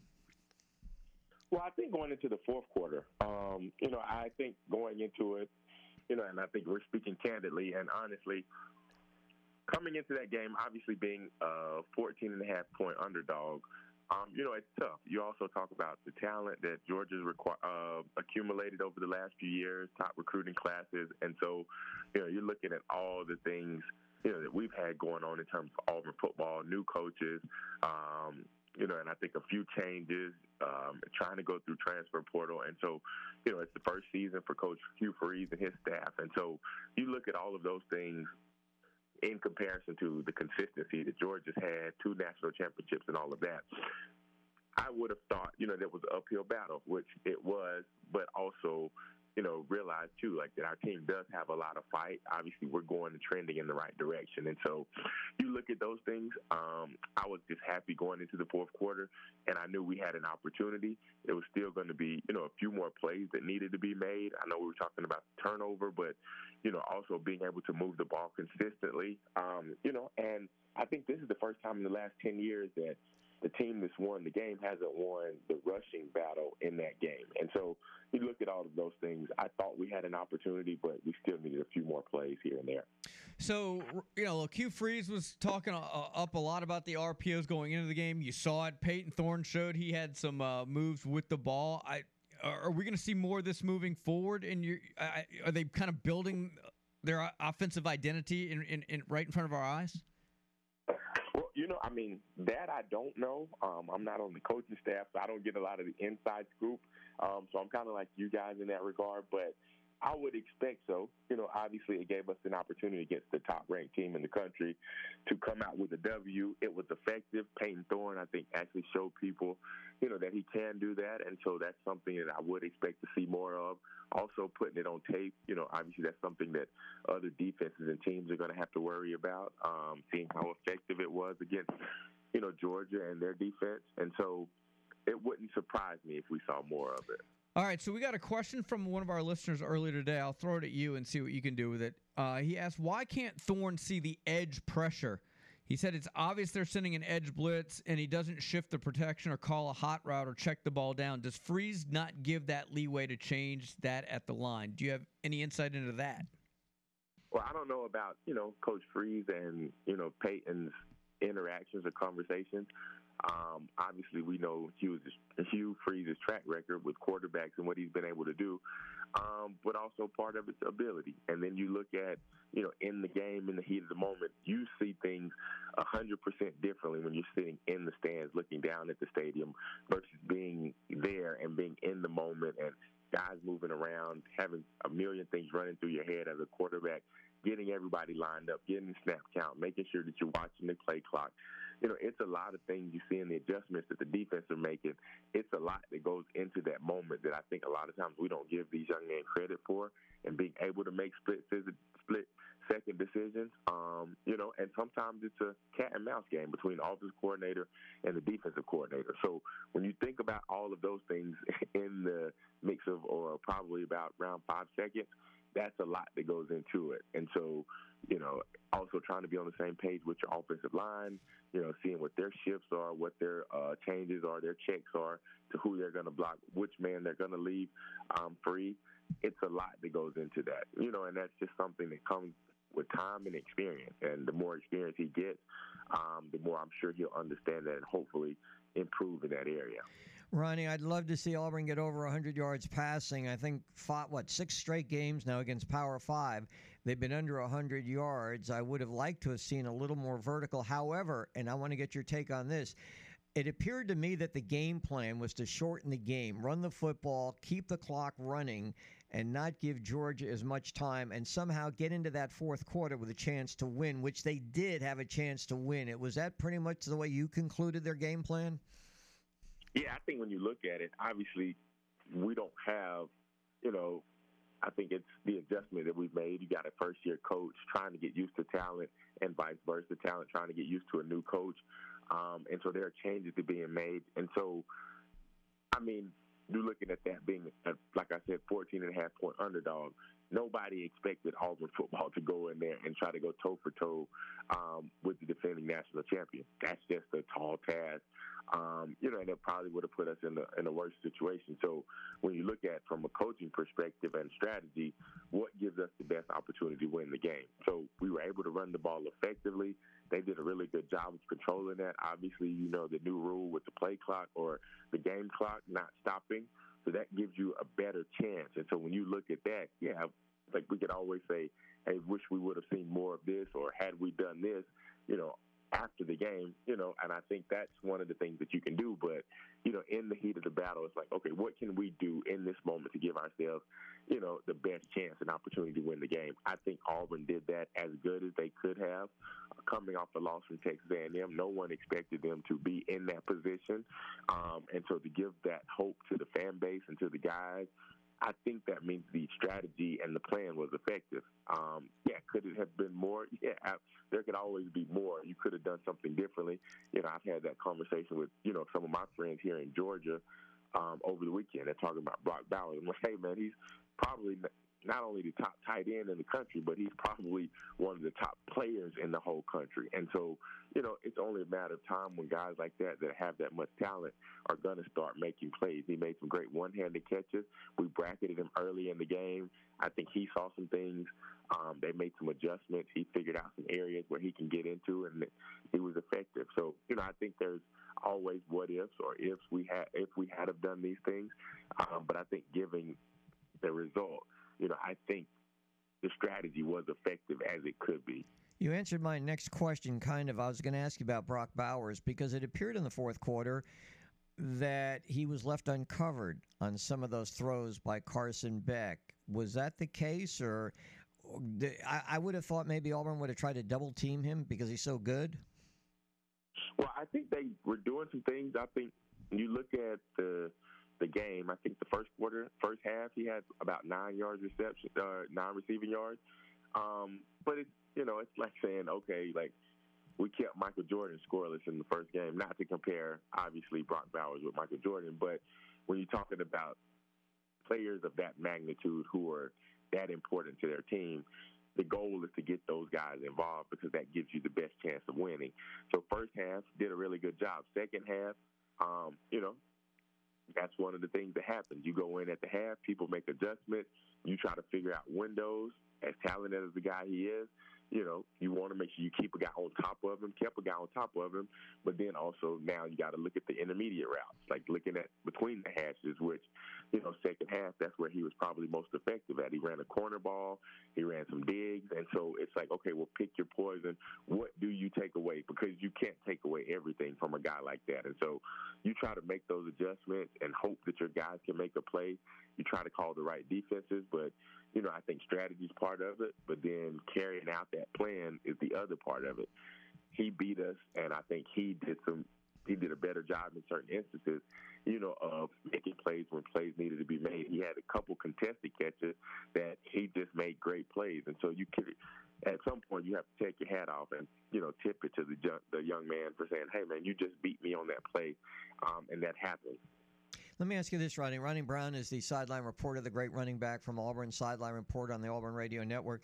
Some of the commentators, again, were saying that on some of the throws by Thorne, that the passes were right there, but the receivers were not making the catch. And they pointed out in a game like that, you've got to make catches like that. They were pointing the finger at the receivers more so the quarterback. I think he completed about 11 out of 19 or something like that. How did you, uh, without trying to point fingers at any individual. Was it more on the receivers or the quarterback for the throws that were missed? Well, I mean, I think it it's both. You know, I think when you go in and you re, you look at film and you reassess yourself, um, or you assess yourself and say, hey, what could we have done better? What are the things that we did okay? Um, everyone has to point the finger at themselves. Obviously, the quarterback throws the ball, receivers catch the ball, offensive line, running back, different people block, and so this is the ultimate team sport, um, and it's everyone's accountability. We win together, we lose together, um, and so when you look at that, yeah, you love your receivers to make some contested catches. Absolutely, when you get opportunities on this in this level, um, you have to make those plays. But also, you know, at certain points, you know, you get your quarterback to, I'm sure he has a couple of throws he'd love to have back. You know, some of those back shoulders. Know, I think there were opportunities there, but you got to give your guys an opportunity to catch the ball. So I think it's it's a mixture of both. Yeah, it's easy to point the finger in that moment and say, on this play, it was his fault, or on that play, it was their fault. But, you know, looking into it, I promise you, no one goes into it saying, I don't want to be the guy to make the play. It's actually the opposite of that. Everyone wants to be the guy to make a play in that type of game against, you know, the defending national champion, the number one team in the country.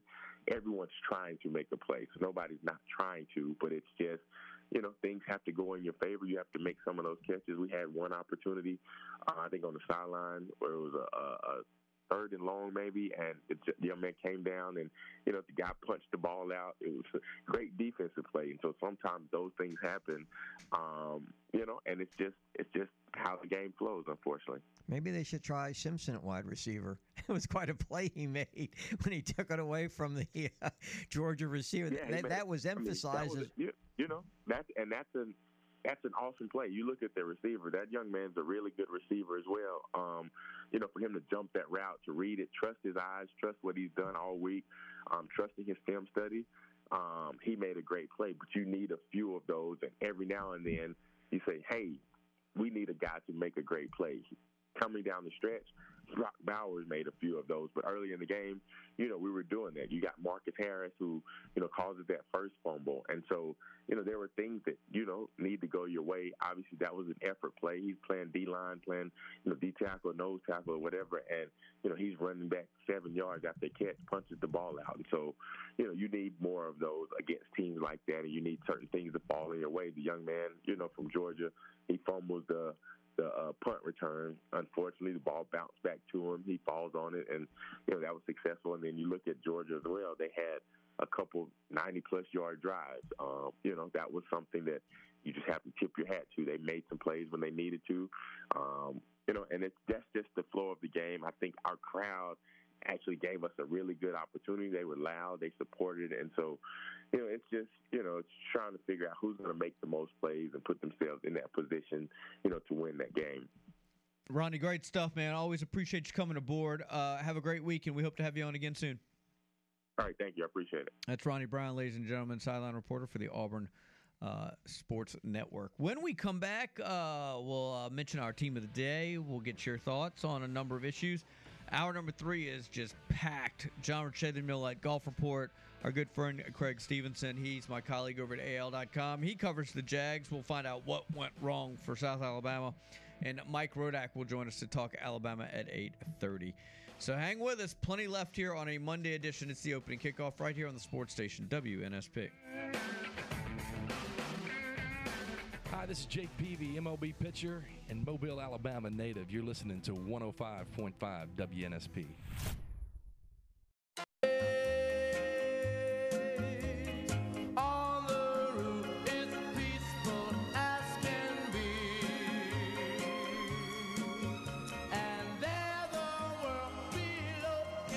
750, welcome back in. Wrapping up hour number two here on a Monday edition of the opening kickoff. Mark Lee and Bronner are all with you in the studios of WNSP. Hey, a tip of the cap to WNSP's team of the day, a Presley Roofing.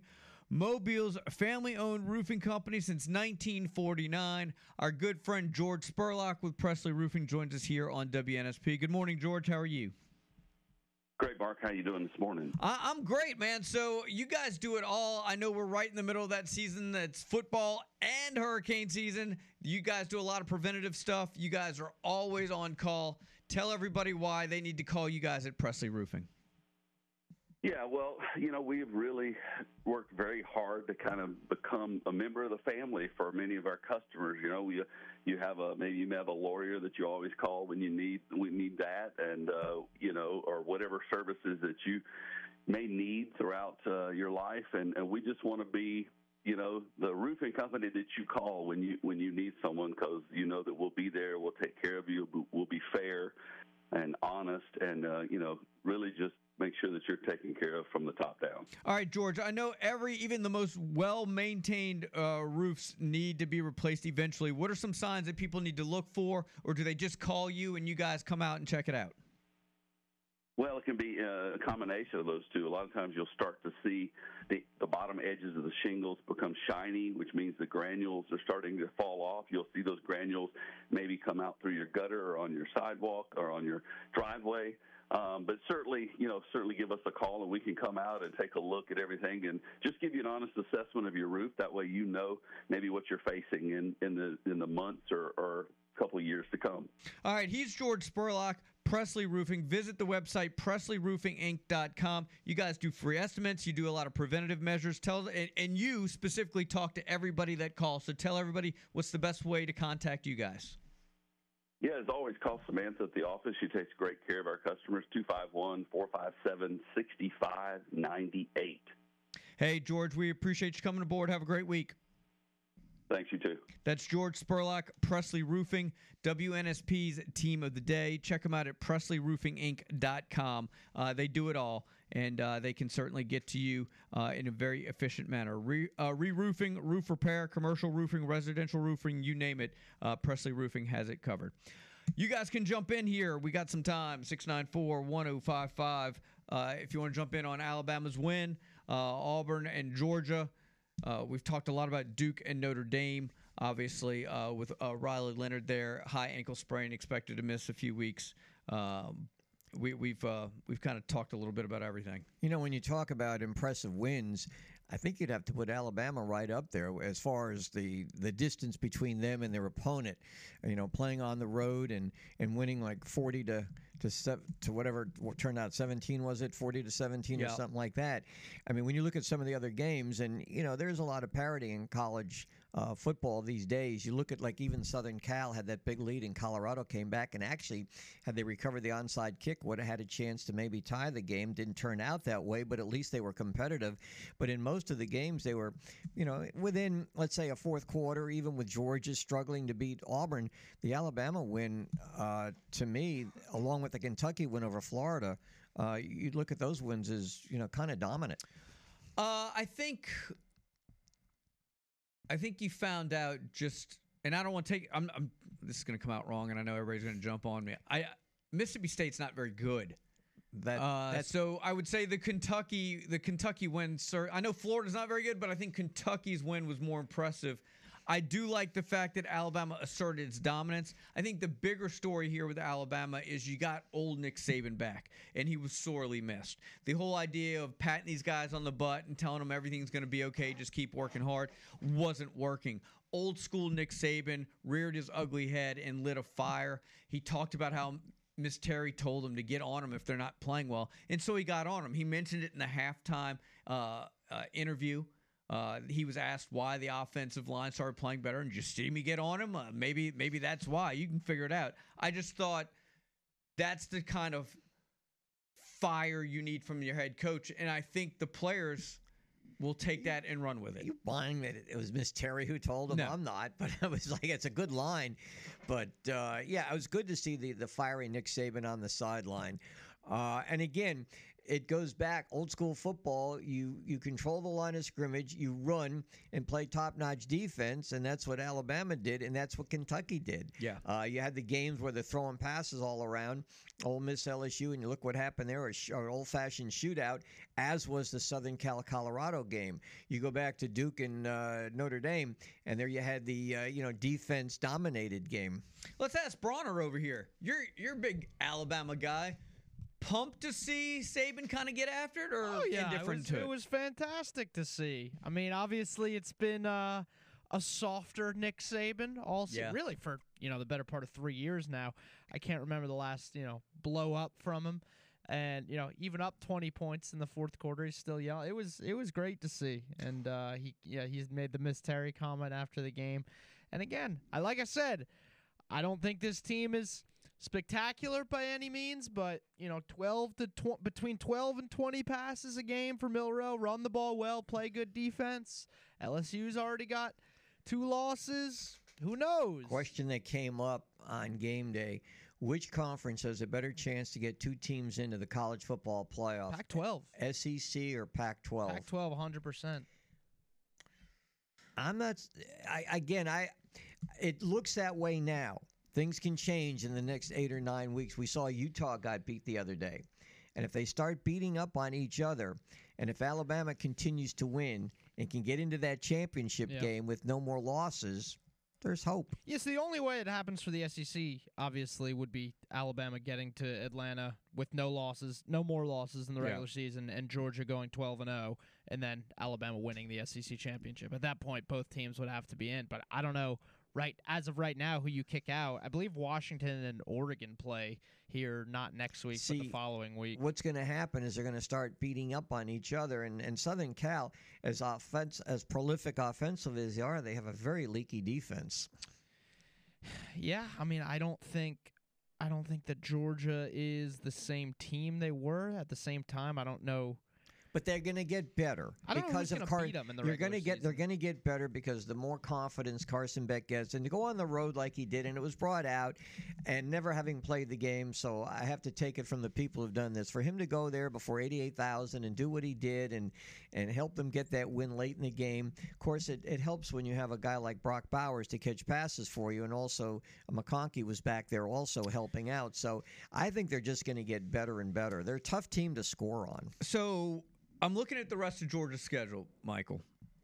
Kentucky, Vandy, Florida, and Missouri. But things get interesting there at the end. Ole Miss, mm. right? And then Tennessee. I think Tennessee kind of is not good. Joe Milton, for all that we hyped him up, he's not good. Right. Uh, so, but it is a road game. You though. kind of have to circle that Ole Miss game a yeah, little bit. I think more Ju- so than Tennessee. just after what we saw last uh, on Saturday, I mean, if they just want to get into a track meet, as good as Bowers is, he's not that good. He can't. Georgia can't put up. Now that I've said they can't put up 55, watch them put up like They, 60. they certainly can. Yeah, um, but we haven't. We haven't really. I mean, if they get into a shootout, do we don't you give the the? I think you have to give the advantage to the Ole Miss offense over a Georgia offense to get into a track do meet, we, right? Do we trust Lane Kiffin in a huge, huge game though? If it comes down to that, I think you could argue that this game against LSU is probably it the wasn't hyped, but it wasn't hyped as a, you know, one of the major games. Or even though I, we like we like to think it was, but it really wasn't hyped as one of the big, big games. And I don't know how great LSU is, but uh, that was that was a signature Lane Kiffin win at Ole Miss, probably the biggest of his career so far at Ole Miss. All right, hour number two's in the books. Here Only comes cost him a million dollars. Or no, hundred. I'm sorry, hundred thousand. Ah, he'll live. Hundred money thousand. well spent. Yeah. All right, John Ricchetti's next. All hell broke loose at the Ryder Cup.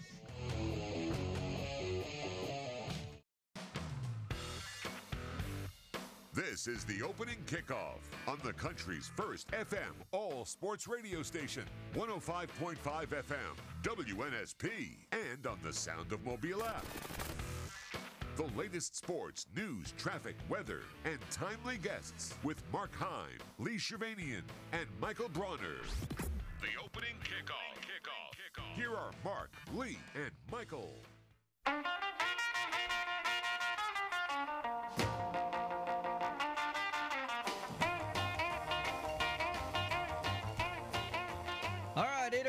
Hour number three here on a Monday. Thanks for hanging with us. It's the opening kickoff. Some of the headlines Eagles, 49ers remain undefeated. Uh, Panthers still winless. So are the Bears. Saints lost to Tampa. Uh, Duke quarterback Riley Leonard diagnosed with a high ankle sprain. If you saw the game, you saw him go down late in the fourth quarter after a strip sack. He was sent to the sidelines. Notre Dame won that game. Alabama 11th in the AP poll, 10th in the coaches poll. And then uh, we had golf. And that's why we need John Ricchetti to tell us, give us the sad, sad story of how Europe dominated the U.S. Johnny, welcome to the show. Good morning. How are you today? Well, uh, I'm doing great, guys. I guess the sto- at the end of the day, it's just let's give credit where credit is due, and the Europeans just outplayed the Americans, plain and simples. Um, you know, their top players uh, performed. You look at the record of uh, McIlroy, Rahm, and Viktor Hovland. I think they were nine, two, and three, or something like that. Like a, a great, prominent performance. And we only, you know, we only had one out of twelve players with a winning record uh, at the Ryder Cup, and that was Max Homa. And the rest of them, uh, a few guys got I'd grade them C's and mostly D's and F's as far as the American performance by uh, our team. But at the end of the day, it's tough. It's hostile. I talked to people yesterday, and it's a really tough, tough feat to go on a on a different, you know, on your home course or home country to play. It's really tough to win. It's evident.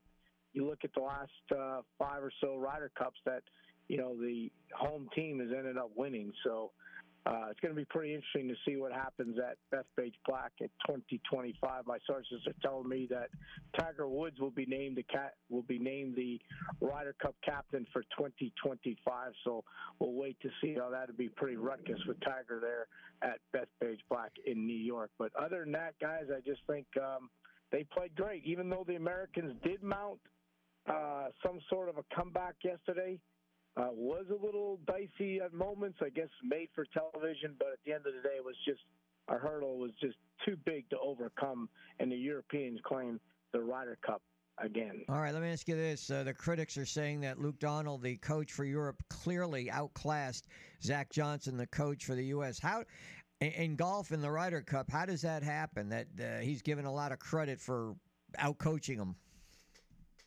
Well, first of all, uh, you know the, you got to send these guys out to play. I mean, you know, at the end of the day, you got to send them out. You're not hitting the shots for them, but I mean, you know, Luke Donald, he set the golf course up because the home team captain has way to set it up. He's seen a lot of drivable par fours. Uh, the speed of the greens weren't quite as up to the speed of the American speed that the guys are used to playing on on tour all the time. Uh, you know, 12 of their guys played in the BMW Championship just a week or so ago. Uh, they were all in the field. Uh, so nine out of 12 American players hadn't played since the Tour Championship, which is a, probably a month away. So a lot of you know a lot of things go in, but uh, you can say what you want. I mean, I guess at the end of the day, I'm one of those guys that the guys got to go out there to hit the shots. But there's, you know, whether you say why would you sit a guy like Brooks Koepka out first ma- you know first session off? He's one of your top four or five players. He should be out there. You can always second guess yourself, but you know they just they just flat out beat us. They just wanted it more. We had too many. You know, you have you look at uh, Jordan Spieth hasn't been playing. He's had just had a newborn baby. Uh, Patrick Cantlay's getting married today, or possibly he's already been married. Uh, today he was getting married in Rome, and you know I guess you know he's out there playing. I mean, that's got to weigh on your mind. Uh, you know, you're getting married on Monday. You got you're in a Ryder Cup. Uh, just so many so many things. They hadn't played any golf. The team hasn't played much golf, so just a lot of things going against them. But the end of the day, the Europeans are just too tough. Yeah, and then you you got the whole like Justin Thomas with taunting with the the fake hat tip, the whole the whole hat thing. I mean, you just you had a lot of a lot of noise going on this year. I mean, it was great drama, but it certainly didn't help the Americans at all. Nah, and you know, and yeah, Mark, you're right. You know, a lot of that noise created by the Americans. I mean, uh, you know, I didn't you look this back to this hat situation with Patrick Cantlay. Okay, Yeah. I mean, I, I'm not there. I didn't talk to the guy. I didn't see. But my whole thing is this: he claims that the hat didn't fit. the amount of money. I mean, okay, the amount of money that they spend outfitting teams. Okay, you know what I mean? They like they all clothes and they got they wear every day from the, the time they get on the plane wearing Ryder Cups track suits and sweaters and hoodies and whatever you want to. Time they leave that place, it's all been fitted. So my whole point is, okay, they got a hat. This company's making your hat. I mean, you knew months and months ago that that hat might not fit you properly. So Yeah. why did you tell them to make you another a hat with that that would fit properly? it's too. Uh, you know, it's, I, I don't. I don't. I agree. I just don't get And then- that. Yeah. But maybe it didn't fit. You And know, I don't know. I'm not there. And then the whole Rory thing, right? And the whole altercation with the, with the with the uh, cat. Yeah, I mean it's just crazy. Yeah, I'm mean it's awesome. Yeah, I know, I know. It's unbelievable because they're all friends too. I they're just, I don't know. So I I can go on this, and uh, Joe LaCava's a really good guy, well respected by everybody. Everybody loves the guy. I just got to think that something was said underneath something somebody's breath Yeah. that triggered that you know that European because Rory knows them extremely well. You know, he's Tiger's buddy. They're down there. He's always hanging out with those guys. And LaCava's always with McIlroy and Koepka and all these guys down in South Florida and uh, Woods. I just got to say that somebody uttered something under somebody's breath, under their breath, that triggered them to be that upset because Rory was you know, in the parking lot, you know, Shane Lowry had to reframe him, threw him in the car to get Yeah. out of here. Yeah. You know, before it got escalated, and he was in a tidbit with Bones Mackay. Yeah, it just wasn't very. It just wasn't very Yeah. good. But at the end of the day, the Europeans win. Yeah. Hey, uh, you're certainly not short any storylines, man. Where are you gonna be tonight? We're gonna be at Terry Thompson. Show, uh, excuse me. We're gonna have Felix's Fish Camp tonight at six o'clock. So it's going to be a uh, obviously a great lot, Yeah. lot, a lot to talk about. So we'll keep an eye on this. I'm sure a little more tidbits will be coming out in the next few days on exactly what the situation, what happened. Yep. Hey, man. Thanks. We enjoyed it. Uh, have a good show tonight. All right, guys, have a great week. All right. Here's here's here's controversy for you. golf should just turn into a team sport. After this weekend, how much more fun would golf be if we just did like team sport? These guys were going after each other, man. They were mocking each other with the hats, and they got into it at the you know the valet and the whole thing. This was this was a great weekend of golf, and I know we don't talk a lot about it because we're in the midst of, of football season, but it was awesome. Also, what made it difficult too was when they were playing, like was in the middle of the night. In other words, if you wanted to watch it, you'd have to be up at like one or two o'clock in the morning. Yeah. I wasn't getting up. Well, I was just getting up, but um, I'll take that back. But I didn't really get a chance. See, I, I didn't get a chance to watch much of this. Uh, I, I, I don't. I don't follow this team play as how they, you know, the four ball and things like that. I understand it, but I, I'm so used to the other way of, you know, individual out there on the course. Uh, Ryder Cup has a lot of interest, but we just do not play well off U.S. soil. That's what 30 years now, and seven straight losses, and 30 years without a win. So, uh, and, and it got off to a terrible, terrible start on Friday. All right. Well, more breaking news: LeBron James putting together a redeem team. He's going to lead the next Ryder Cup to victory. He's going to get Steph and Clay Just and make all, sure all the hats guys. fit, right? Yep. Just make sure the hats fit. Indeed. So All right. Johnny's giving us all this stuff about well, okay, um, you got a guy who's getting married, you got this going on, you got this going on. Shouldn't these be taken into consideration when you're putting together a team? Or if you're putting, yes, of course. And if you're on the Ryder Cup and you know you're getting Yeah. married, maybe either decline the invitation or push the wedding back. Exactly, exactly. That, that's like I, you can't use those as excuses. Yeah.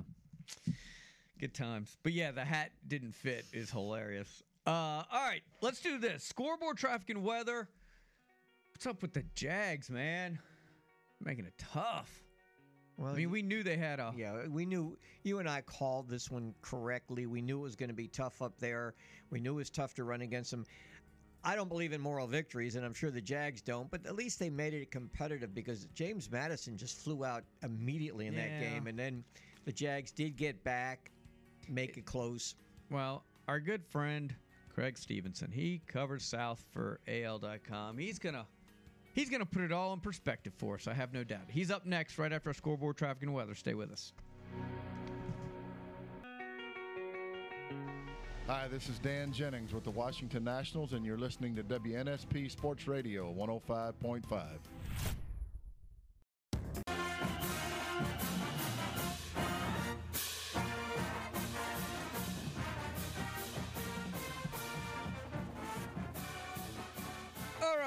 22. Welcome back in the opening kickoff on a very busy Monday edition. Uh, we are uh, thankful to have our next guest join us here, Mr. Shervain. Yeah, we are. And I do want to mention that South Alabama's football team on the road this Saturday, home on the 17th.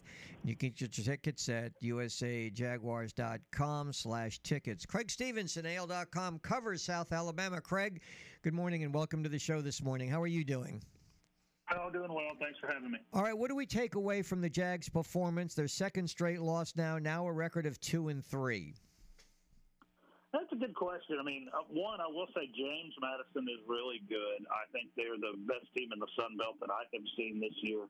Their defensive front, in particular, is is I would say you know like lower level SEC caliber. I mean, you could put them on Kentucky or or Mississippi State or somebody like that, and, and they would they would be able to compete. I think they're that good defensively. That said, disappointing for the Jags. Really bad start. It was very similar to the Tulane game where they just kind of uh, I don't know about came out flat, but really just did not play well early in the game, offensively or defensively. Gave up a couple of big plays and got in a hole. And you know, big picture wise, though, you're starting to wonder if the Oklahoma State win, where they went up there and just completely dominated, is the outlier now because because this is you know four out of five where they have not played particularly well. They got off to a good start against Central Michigan, but fell apart late in the game. Southeastern Louisiana, they didn't play great early against a uh, you know less talented team, and it makes you wonder uh, what's happening. Uh, there were big expectations for this team. They had about just about everybody back from last year, but I will say they have had some key injuries. I think Devin Voisin in particular was a huge loss. He was, you know, the best receiver, probably, uh, you know, Carter Bradley's security blanket when they really got in trouble. And he doesn't have him anymore. Braylon McReynolds was a guy that was a big playmaker. Uh, Josh McCulloch has missed a couple of weeks, although I think they, uh, the offensive tackle, although they expect him to be back. And then Keith Gallman's been gone most of the year too, uh, for the second straight year on the defensive side. Just you know, a lot of veteran guys there without. But that said, you know, they should be no worse than three and two right now. I would say. So uh, take us prior to kickoff. Yeah. Who's in charge of the travel, director of ops there, and do we need to find some? What what what happened? All hell broke loose. Yeah, I don't know exactly. It uh, they were late getting there. Um, it's a weird setup because of they had to fl- they flew into Charlottesville, which is about 40 miles away. University of Virginia is there, stayed in Charlottesville, and because of um, the, I I think it had something to do with the airport. The airport in Harrisonburg was not big enough to accommodate the team plane, so they had to fly into Charlottesville. And even though even though it's I think as the crow flies, it's about 40 miles, but because of the terrain up there, you have to drive around the mountain. So you have to go, you know, the interstate doesn't go straight through. I mean, literally. I mean, Yeah. I'm, I'm serious about that. And so I think once they got uh, closer to Harrisonburg, that there was, you know, either construction or traffic on the interstate. And yeah, it was not good. They got there about 30 minutes late, but I don't know if that's an excuse for anything. And on Friday, I think there were some some travel difficulties again that were unavoidable because of uh, weather in different in other parts of the country. As anybody who has flown in the last couple of years knows, it can be really uh, a pain, and I think they had some of those difficulties. But well. they do charter, right, for football. They still do, Yeah, right? I- yeah, and I, you know, and I when I used to travel with the team, and you know, we'd always leave a day early, and you know, you wouldn't be right in the the city or the town where the school was. You might be an hour away. I remember one time the bus broke down on the way to one of the games. So uh, th- these things do happen. I, I but what, but again though, we go back. We had talked about this, the difficulty of running the football against James Madison, and you're right about that uh, defensive front.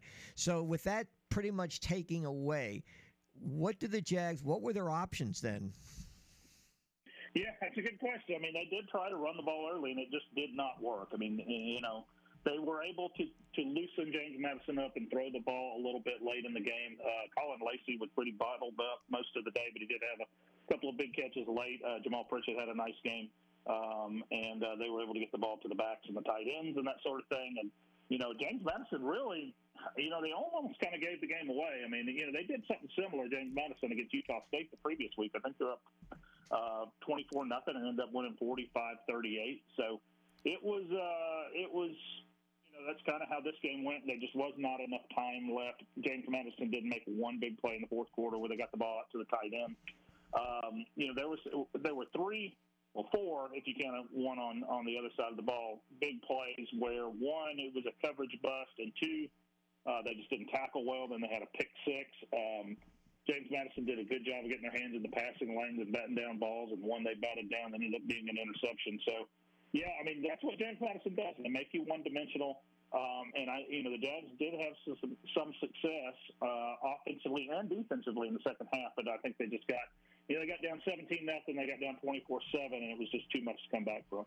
He's Creg Stephenson. He covers South Alabama for AL.com. You can follow him on Twitter or X or whatever we're calling it at Creg Stephenson. Stephenson. That's C R E G. That's an important distinction. All right, we only got about 30 seconds left here, Creg. Um, Walk South fans off the ledge. Is this a good football team? Uh, I think it's a good Sun Belt team. I, I you know, I, I think the expectations were higher than the way they produced. You know, this game at ULM this week will really tell the tale because they have not played well over there. It's a weird place. They don't draw very big crowds, uh, and you kind of have to bring your own energy. So the Jags are going to have to do that for sure. Hey, great having you back on, man. It's been too long. I hope All you're right. doing well, and uh, we'll do it again soon. Thank you. Yep. Creg Stephenson, ladies and gentlemen. AL.com. 10 win season last year. Two and three. Yeah, and I'm not taking anything away from last year, but I don't think they played the likes of James Madison and Marshall last year, two of the better teams in the Sun Belt. And I hmm. think they still have Marshall on their schedule. Well, that doesn't bode well. All right, we come back. We talk Alabama. Mike Rodak will join us next right here on the sports station WNSP.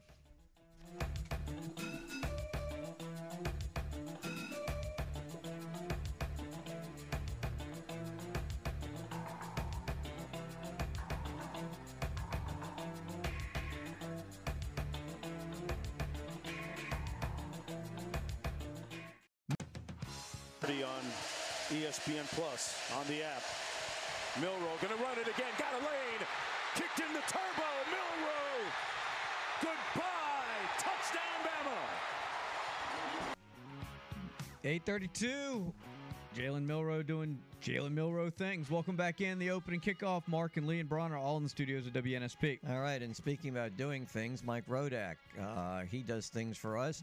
He covers Alabama, and we're glad to have him on. Mike, welcome aboard. Good morning. How are you today?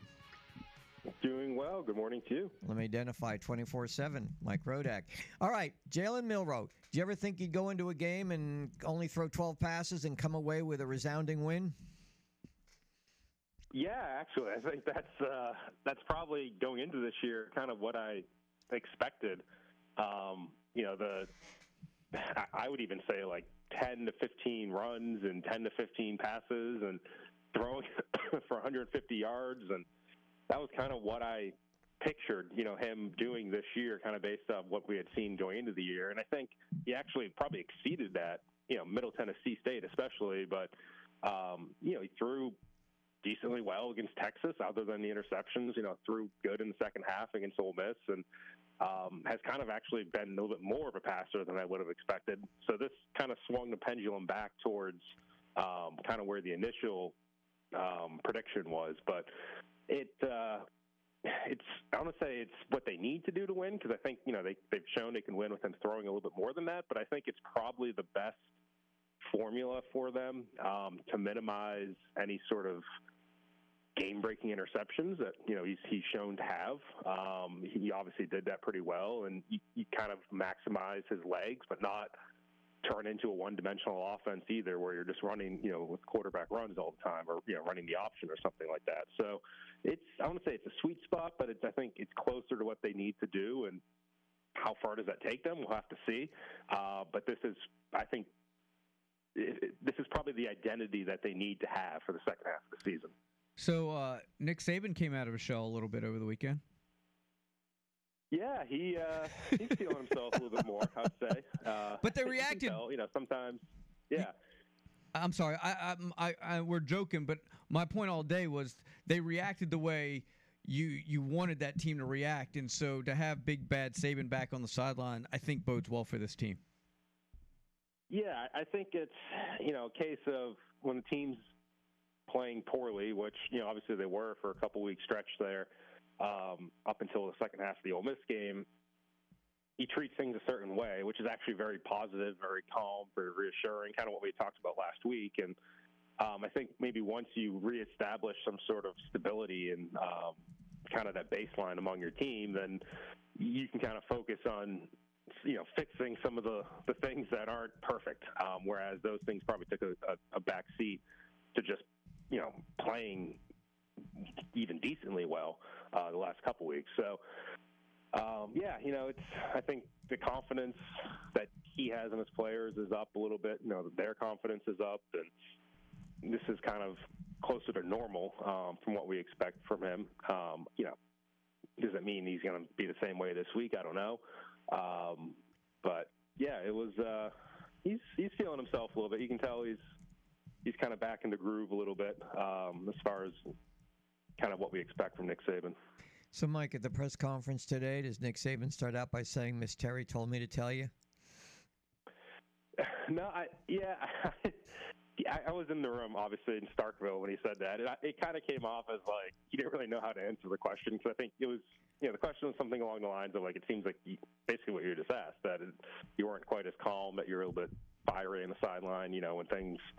Especially with the defense, like he wasn't happy with the defense giving up the the two long drives in the second half.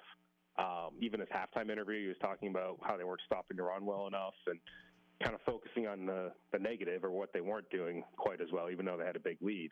Um, and so that was basically what he was asked after the game. And I don't think he really had an answer. Like, I think he just kind of came up with that in the moment. And Miss Terry's usually in the room. So um, for these road games, these road press conferences. So I think that's just kind of what popped into his head. You know, whether it's true or not, I don't know, um, but I think it's just kind of what he went with.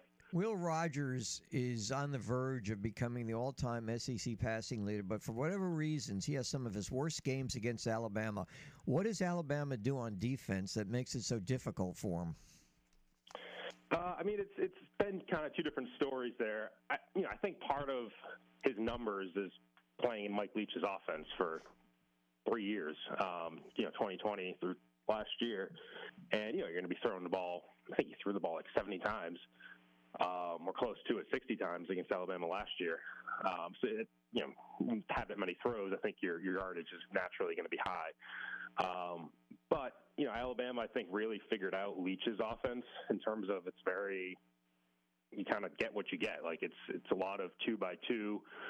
Um, you know, you're going to be in a shotgun, four wide receivers, two on the left, two on the right. You're running a pass route every time, and it's just kind of different combinations of pass routes that they ran. Obviously, it's different now um, with what they have under the new coordinator from App State, um, and yeah, even then, like Alabama was focused on stopping the pass on Saturday night, so Mississippi State ran the ball pretty well. Um, Alabama wasn't expecting them to run quite as much as they did, but when they did throw, you know, I think it's a personnel. Like I think Kool Aid McKinstry and Terrion Arnold and Caleb Downs, and those guys are just better than the Mississippi State wide receivers. Um, but what exactly schematically, you know, they were doing, it, it's hard to say. I think there was just some bad throws and. It's it's a better team on the other side of the ball. I think uh, that plays into it. Obviously, you know you have a better quarterback, better receivers, like Texas does. You know we can kind of see uh, teams throw against Alabama a little bit better.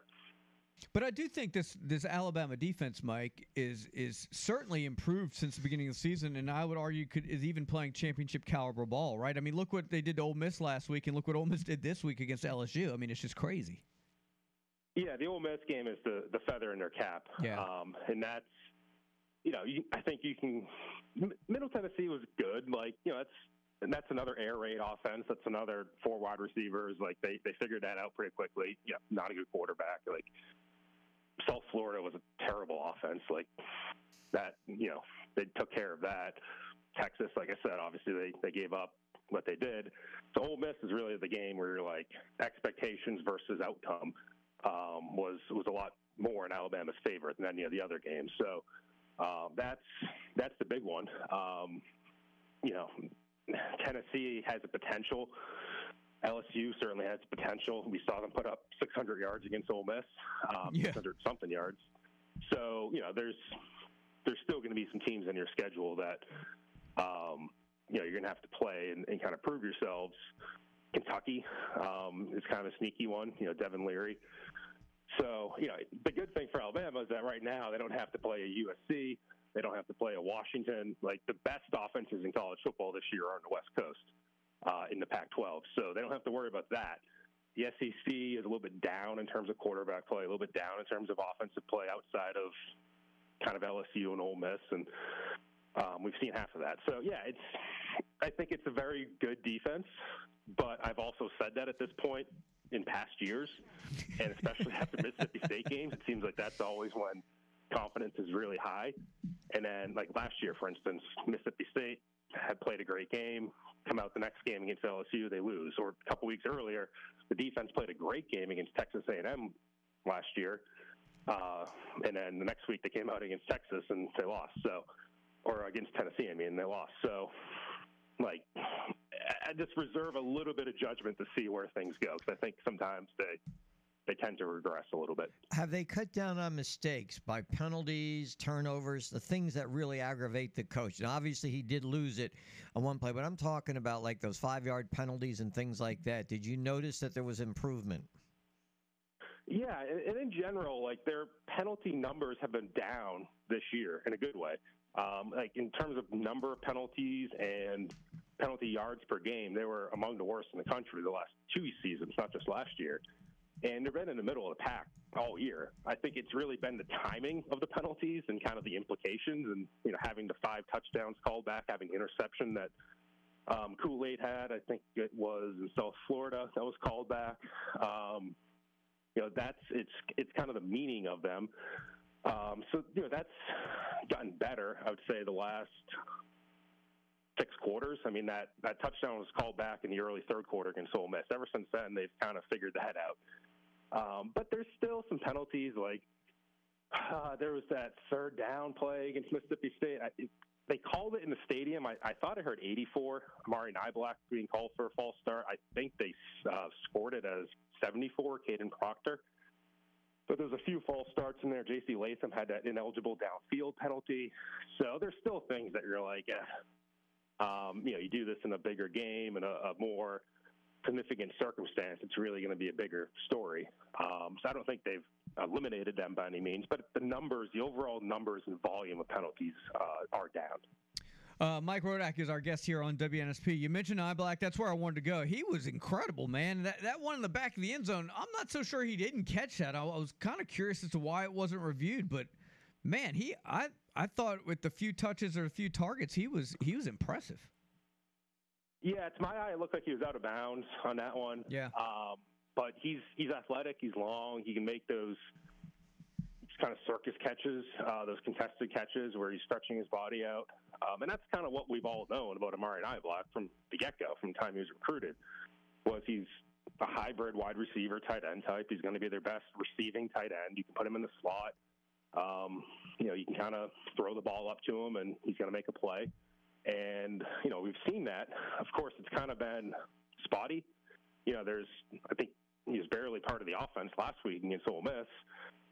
And, you know, the big story with him is he still needs to block. And that's why Robbie Ouzts was in the game more, I would say, against Ole Miss, Robbie Ouzts and CJ Dippre, uh, because you could get more blocking out of them. And if you're trying to run the ball, that's going to be more important. But, um, you know, and I blocked out some more chances against Mississippi State and took advantage of them. It's just there's been zero consistency from game to game on the wide receivers and the tight ends in terms of who's getting snaps, who's making the plays, who's getting catches, who's getting the targets. Like last week, we were all talking about Jalen Hale, a wide receiver. I don't think he got a single target uh, in this past game. So we're talking about Niblack this week. He might not get a target against Texas A&M. That's just kind of been the story of the season. Uh, and they've had four tight ends they've rotated through. They've had seven wide receivers they've rotated through, and it's it's anybody's guess as to you know which one's going to do anything in any particular game. Are you going to attend the A and M game? Yes. Good, good, good. What are you looking? to Give us a preview.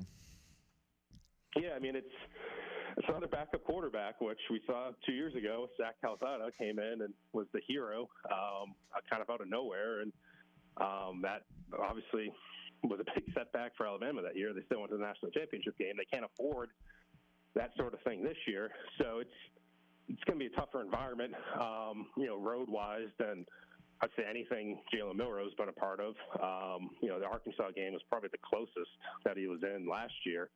Um, obviously, Tampa was half Alabama fans this year. Mississippi State's kind of a smaller stadium. Everybody was gone by the second half. It was a late game.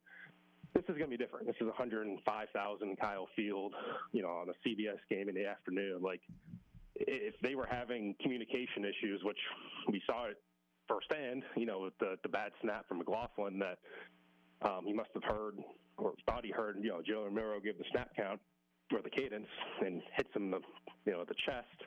They can't afford those sort of things against Texas A&M. So uh, that's the big part of it. But it's it's also a question of what can Max Johnson do for A&M. I don't know if there's a huge difference between Conner Weigman and Max Johnson, um, but they, I mean, they have more athletes than um, kind of what Alabama's seen. I mean, outside of Texas, I'd say this is the most talented team they've played, and that's it's close even there uh, with Ainias Smith on offense and. Um, that uh, Texas A&M front seven is really good as well. So um, it's, uh, I mean, the Texas game was that's a top five team. That was at home. This is a borderline top 25 team on the road. Probably not quite as tough as the Texas game, but this is certainly up there, I'd say, in terms of difficulty of game. And again, one that, that absolutely needs to win. Mike, uh, as always, man, we appreciate the time. Tell folks how they can continue to follow your coverage of the Tide as they prepare for Jimbo. Yeah, Bama247.com and on X at Mike Rodak. There you go. Hey, man, have a great week. Thanks. You too. Thank you. That's Mike Rodak, ladies and gentlemen. All right, one final segment of the day.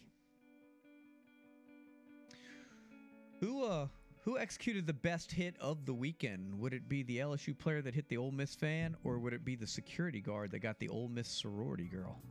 Security guard. We're gonna break it down next. We're gonna break it down next, right here on the sports station, WNSP. Hey, this is Stewart Cink from the PGA Tour. You're listening to WNSP Sports Radio in Mobile.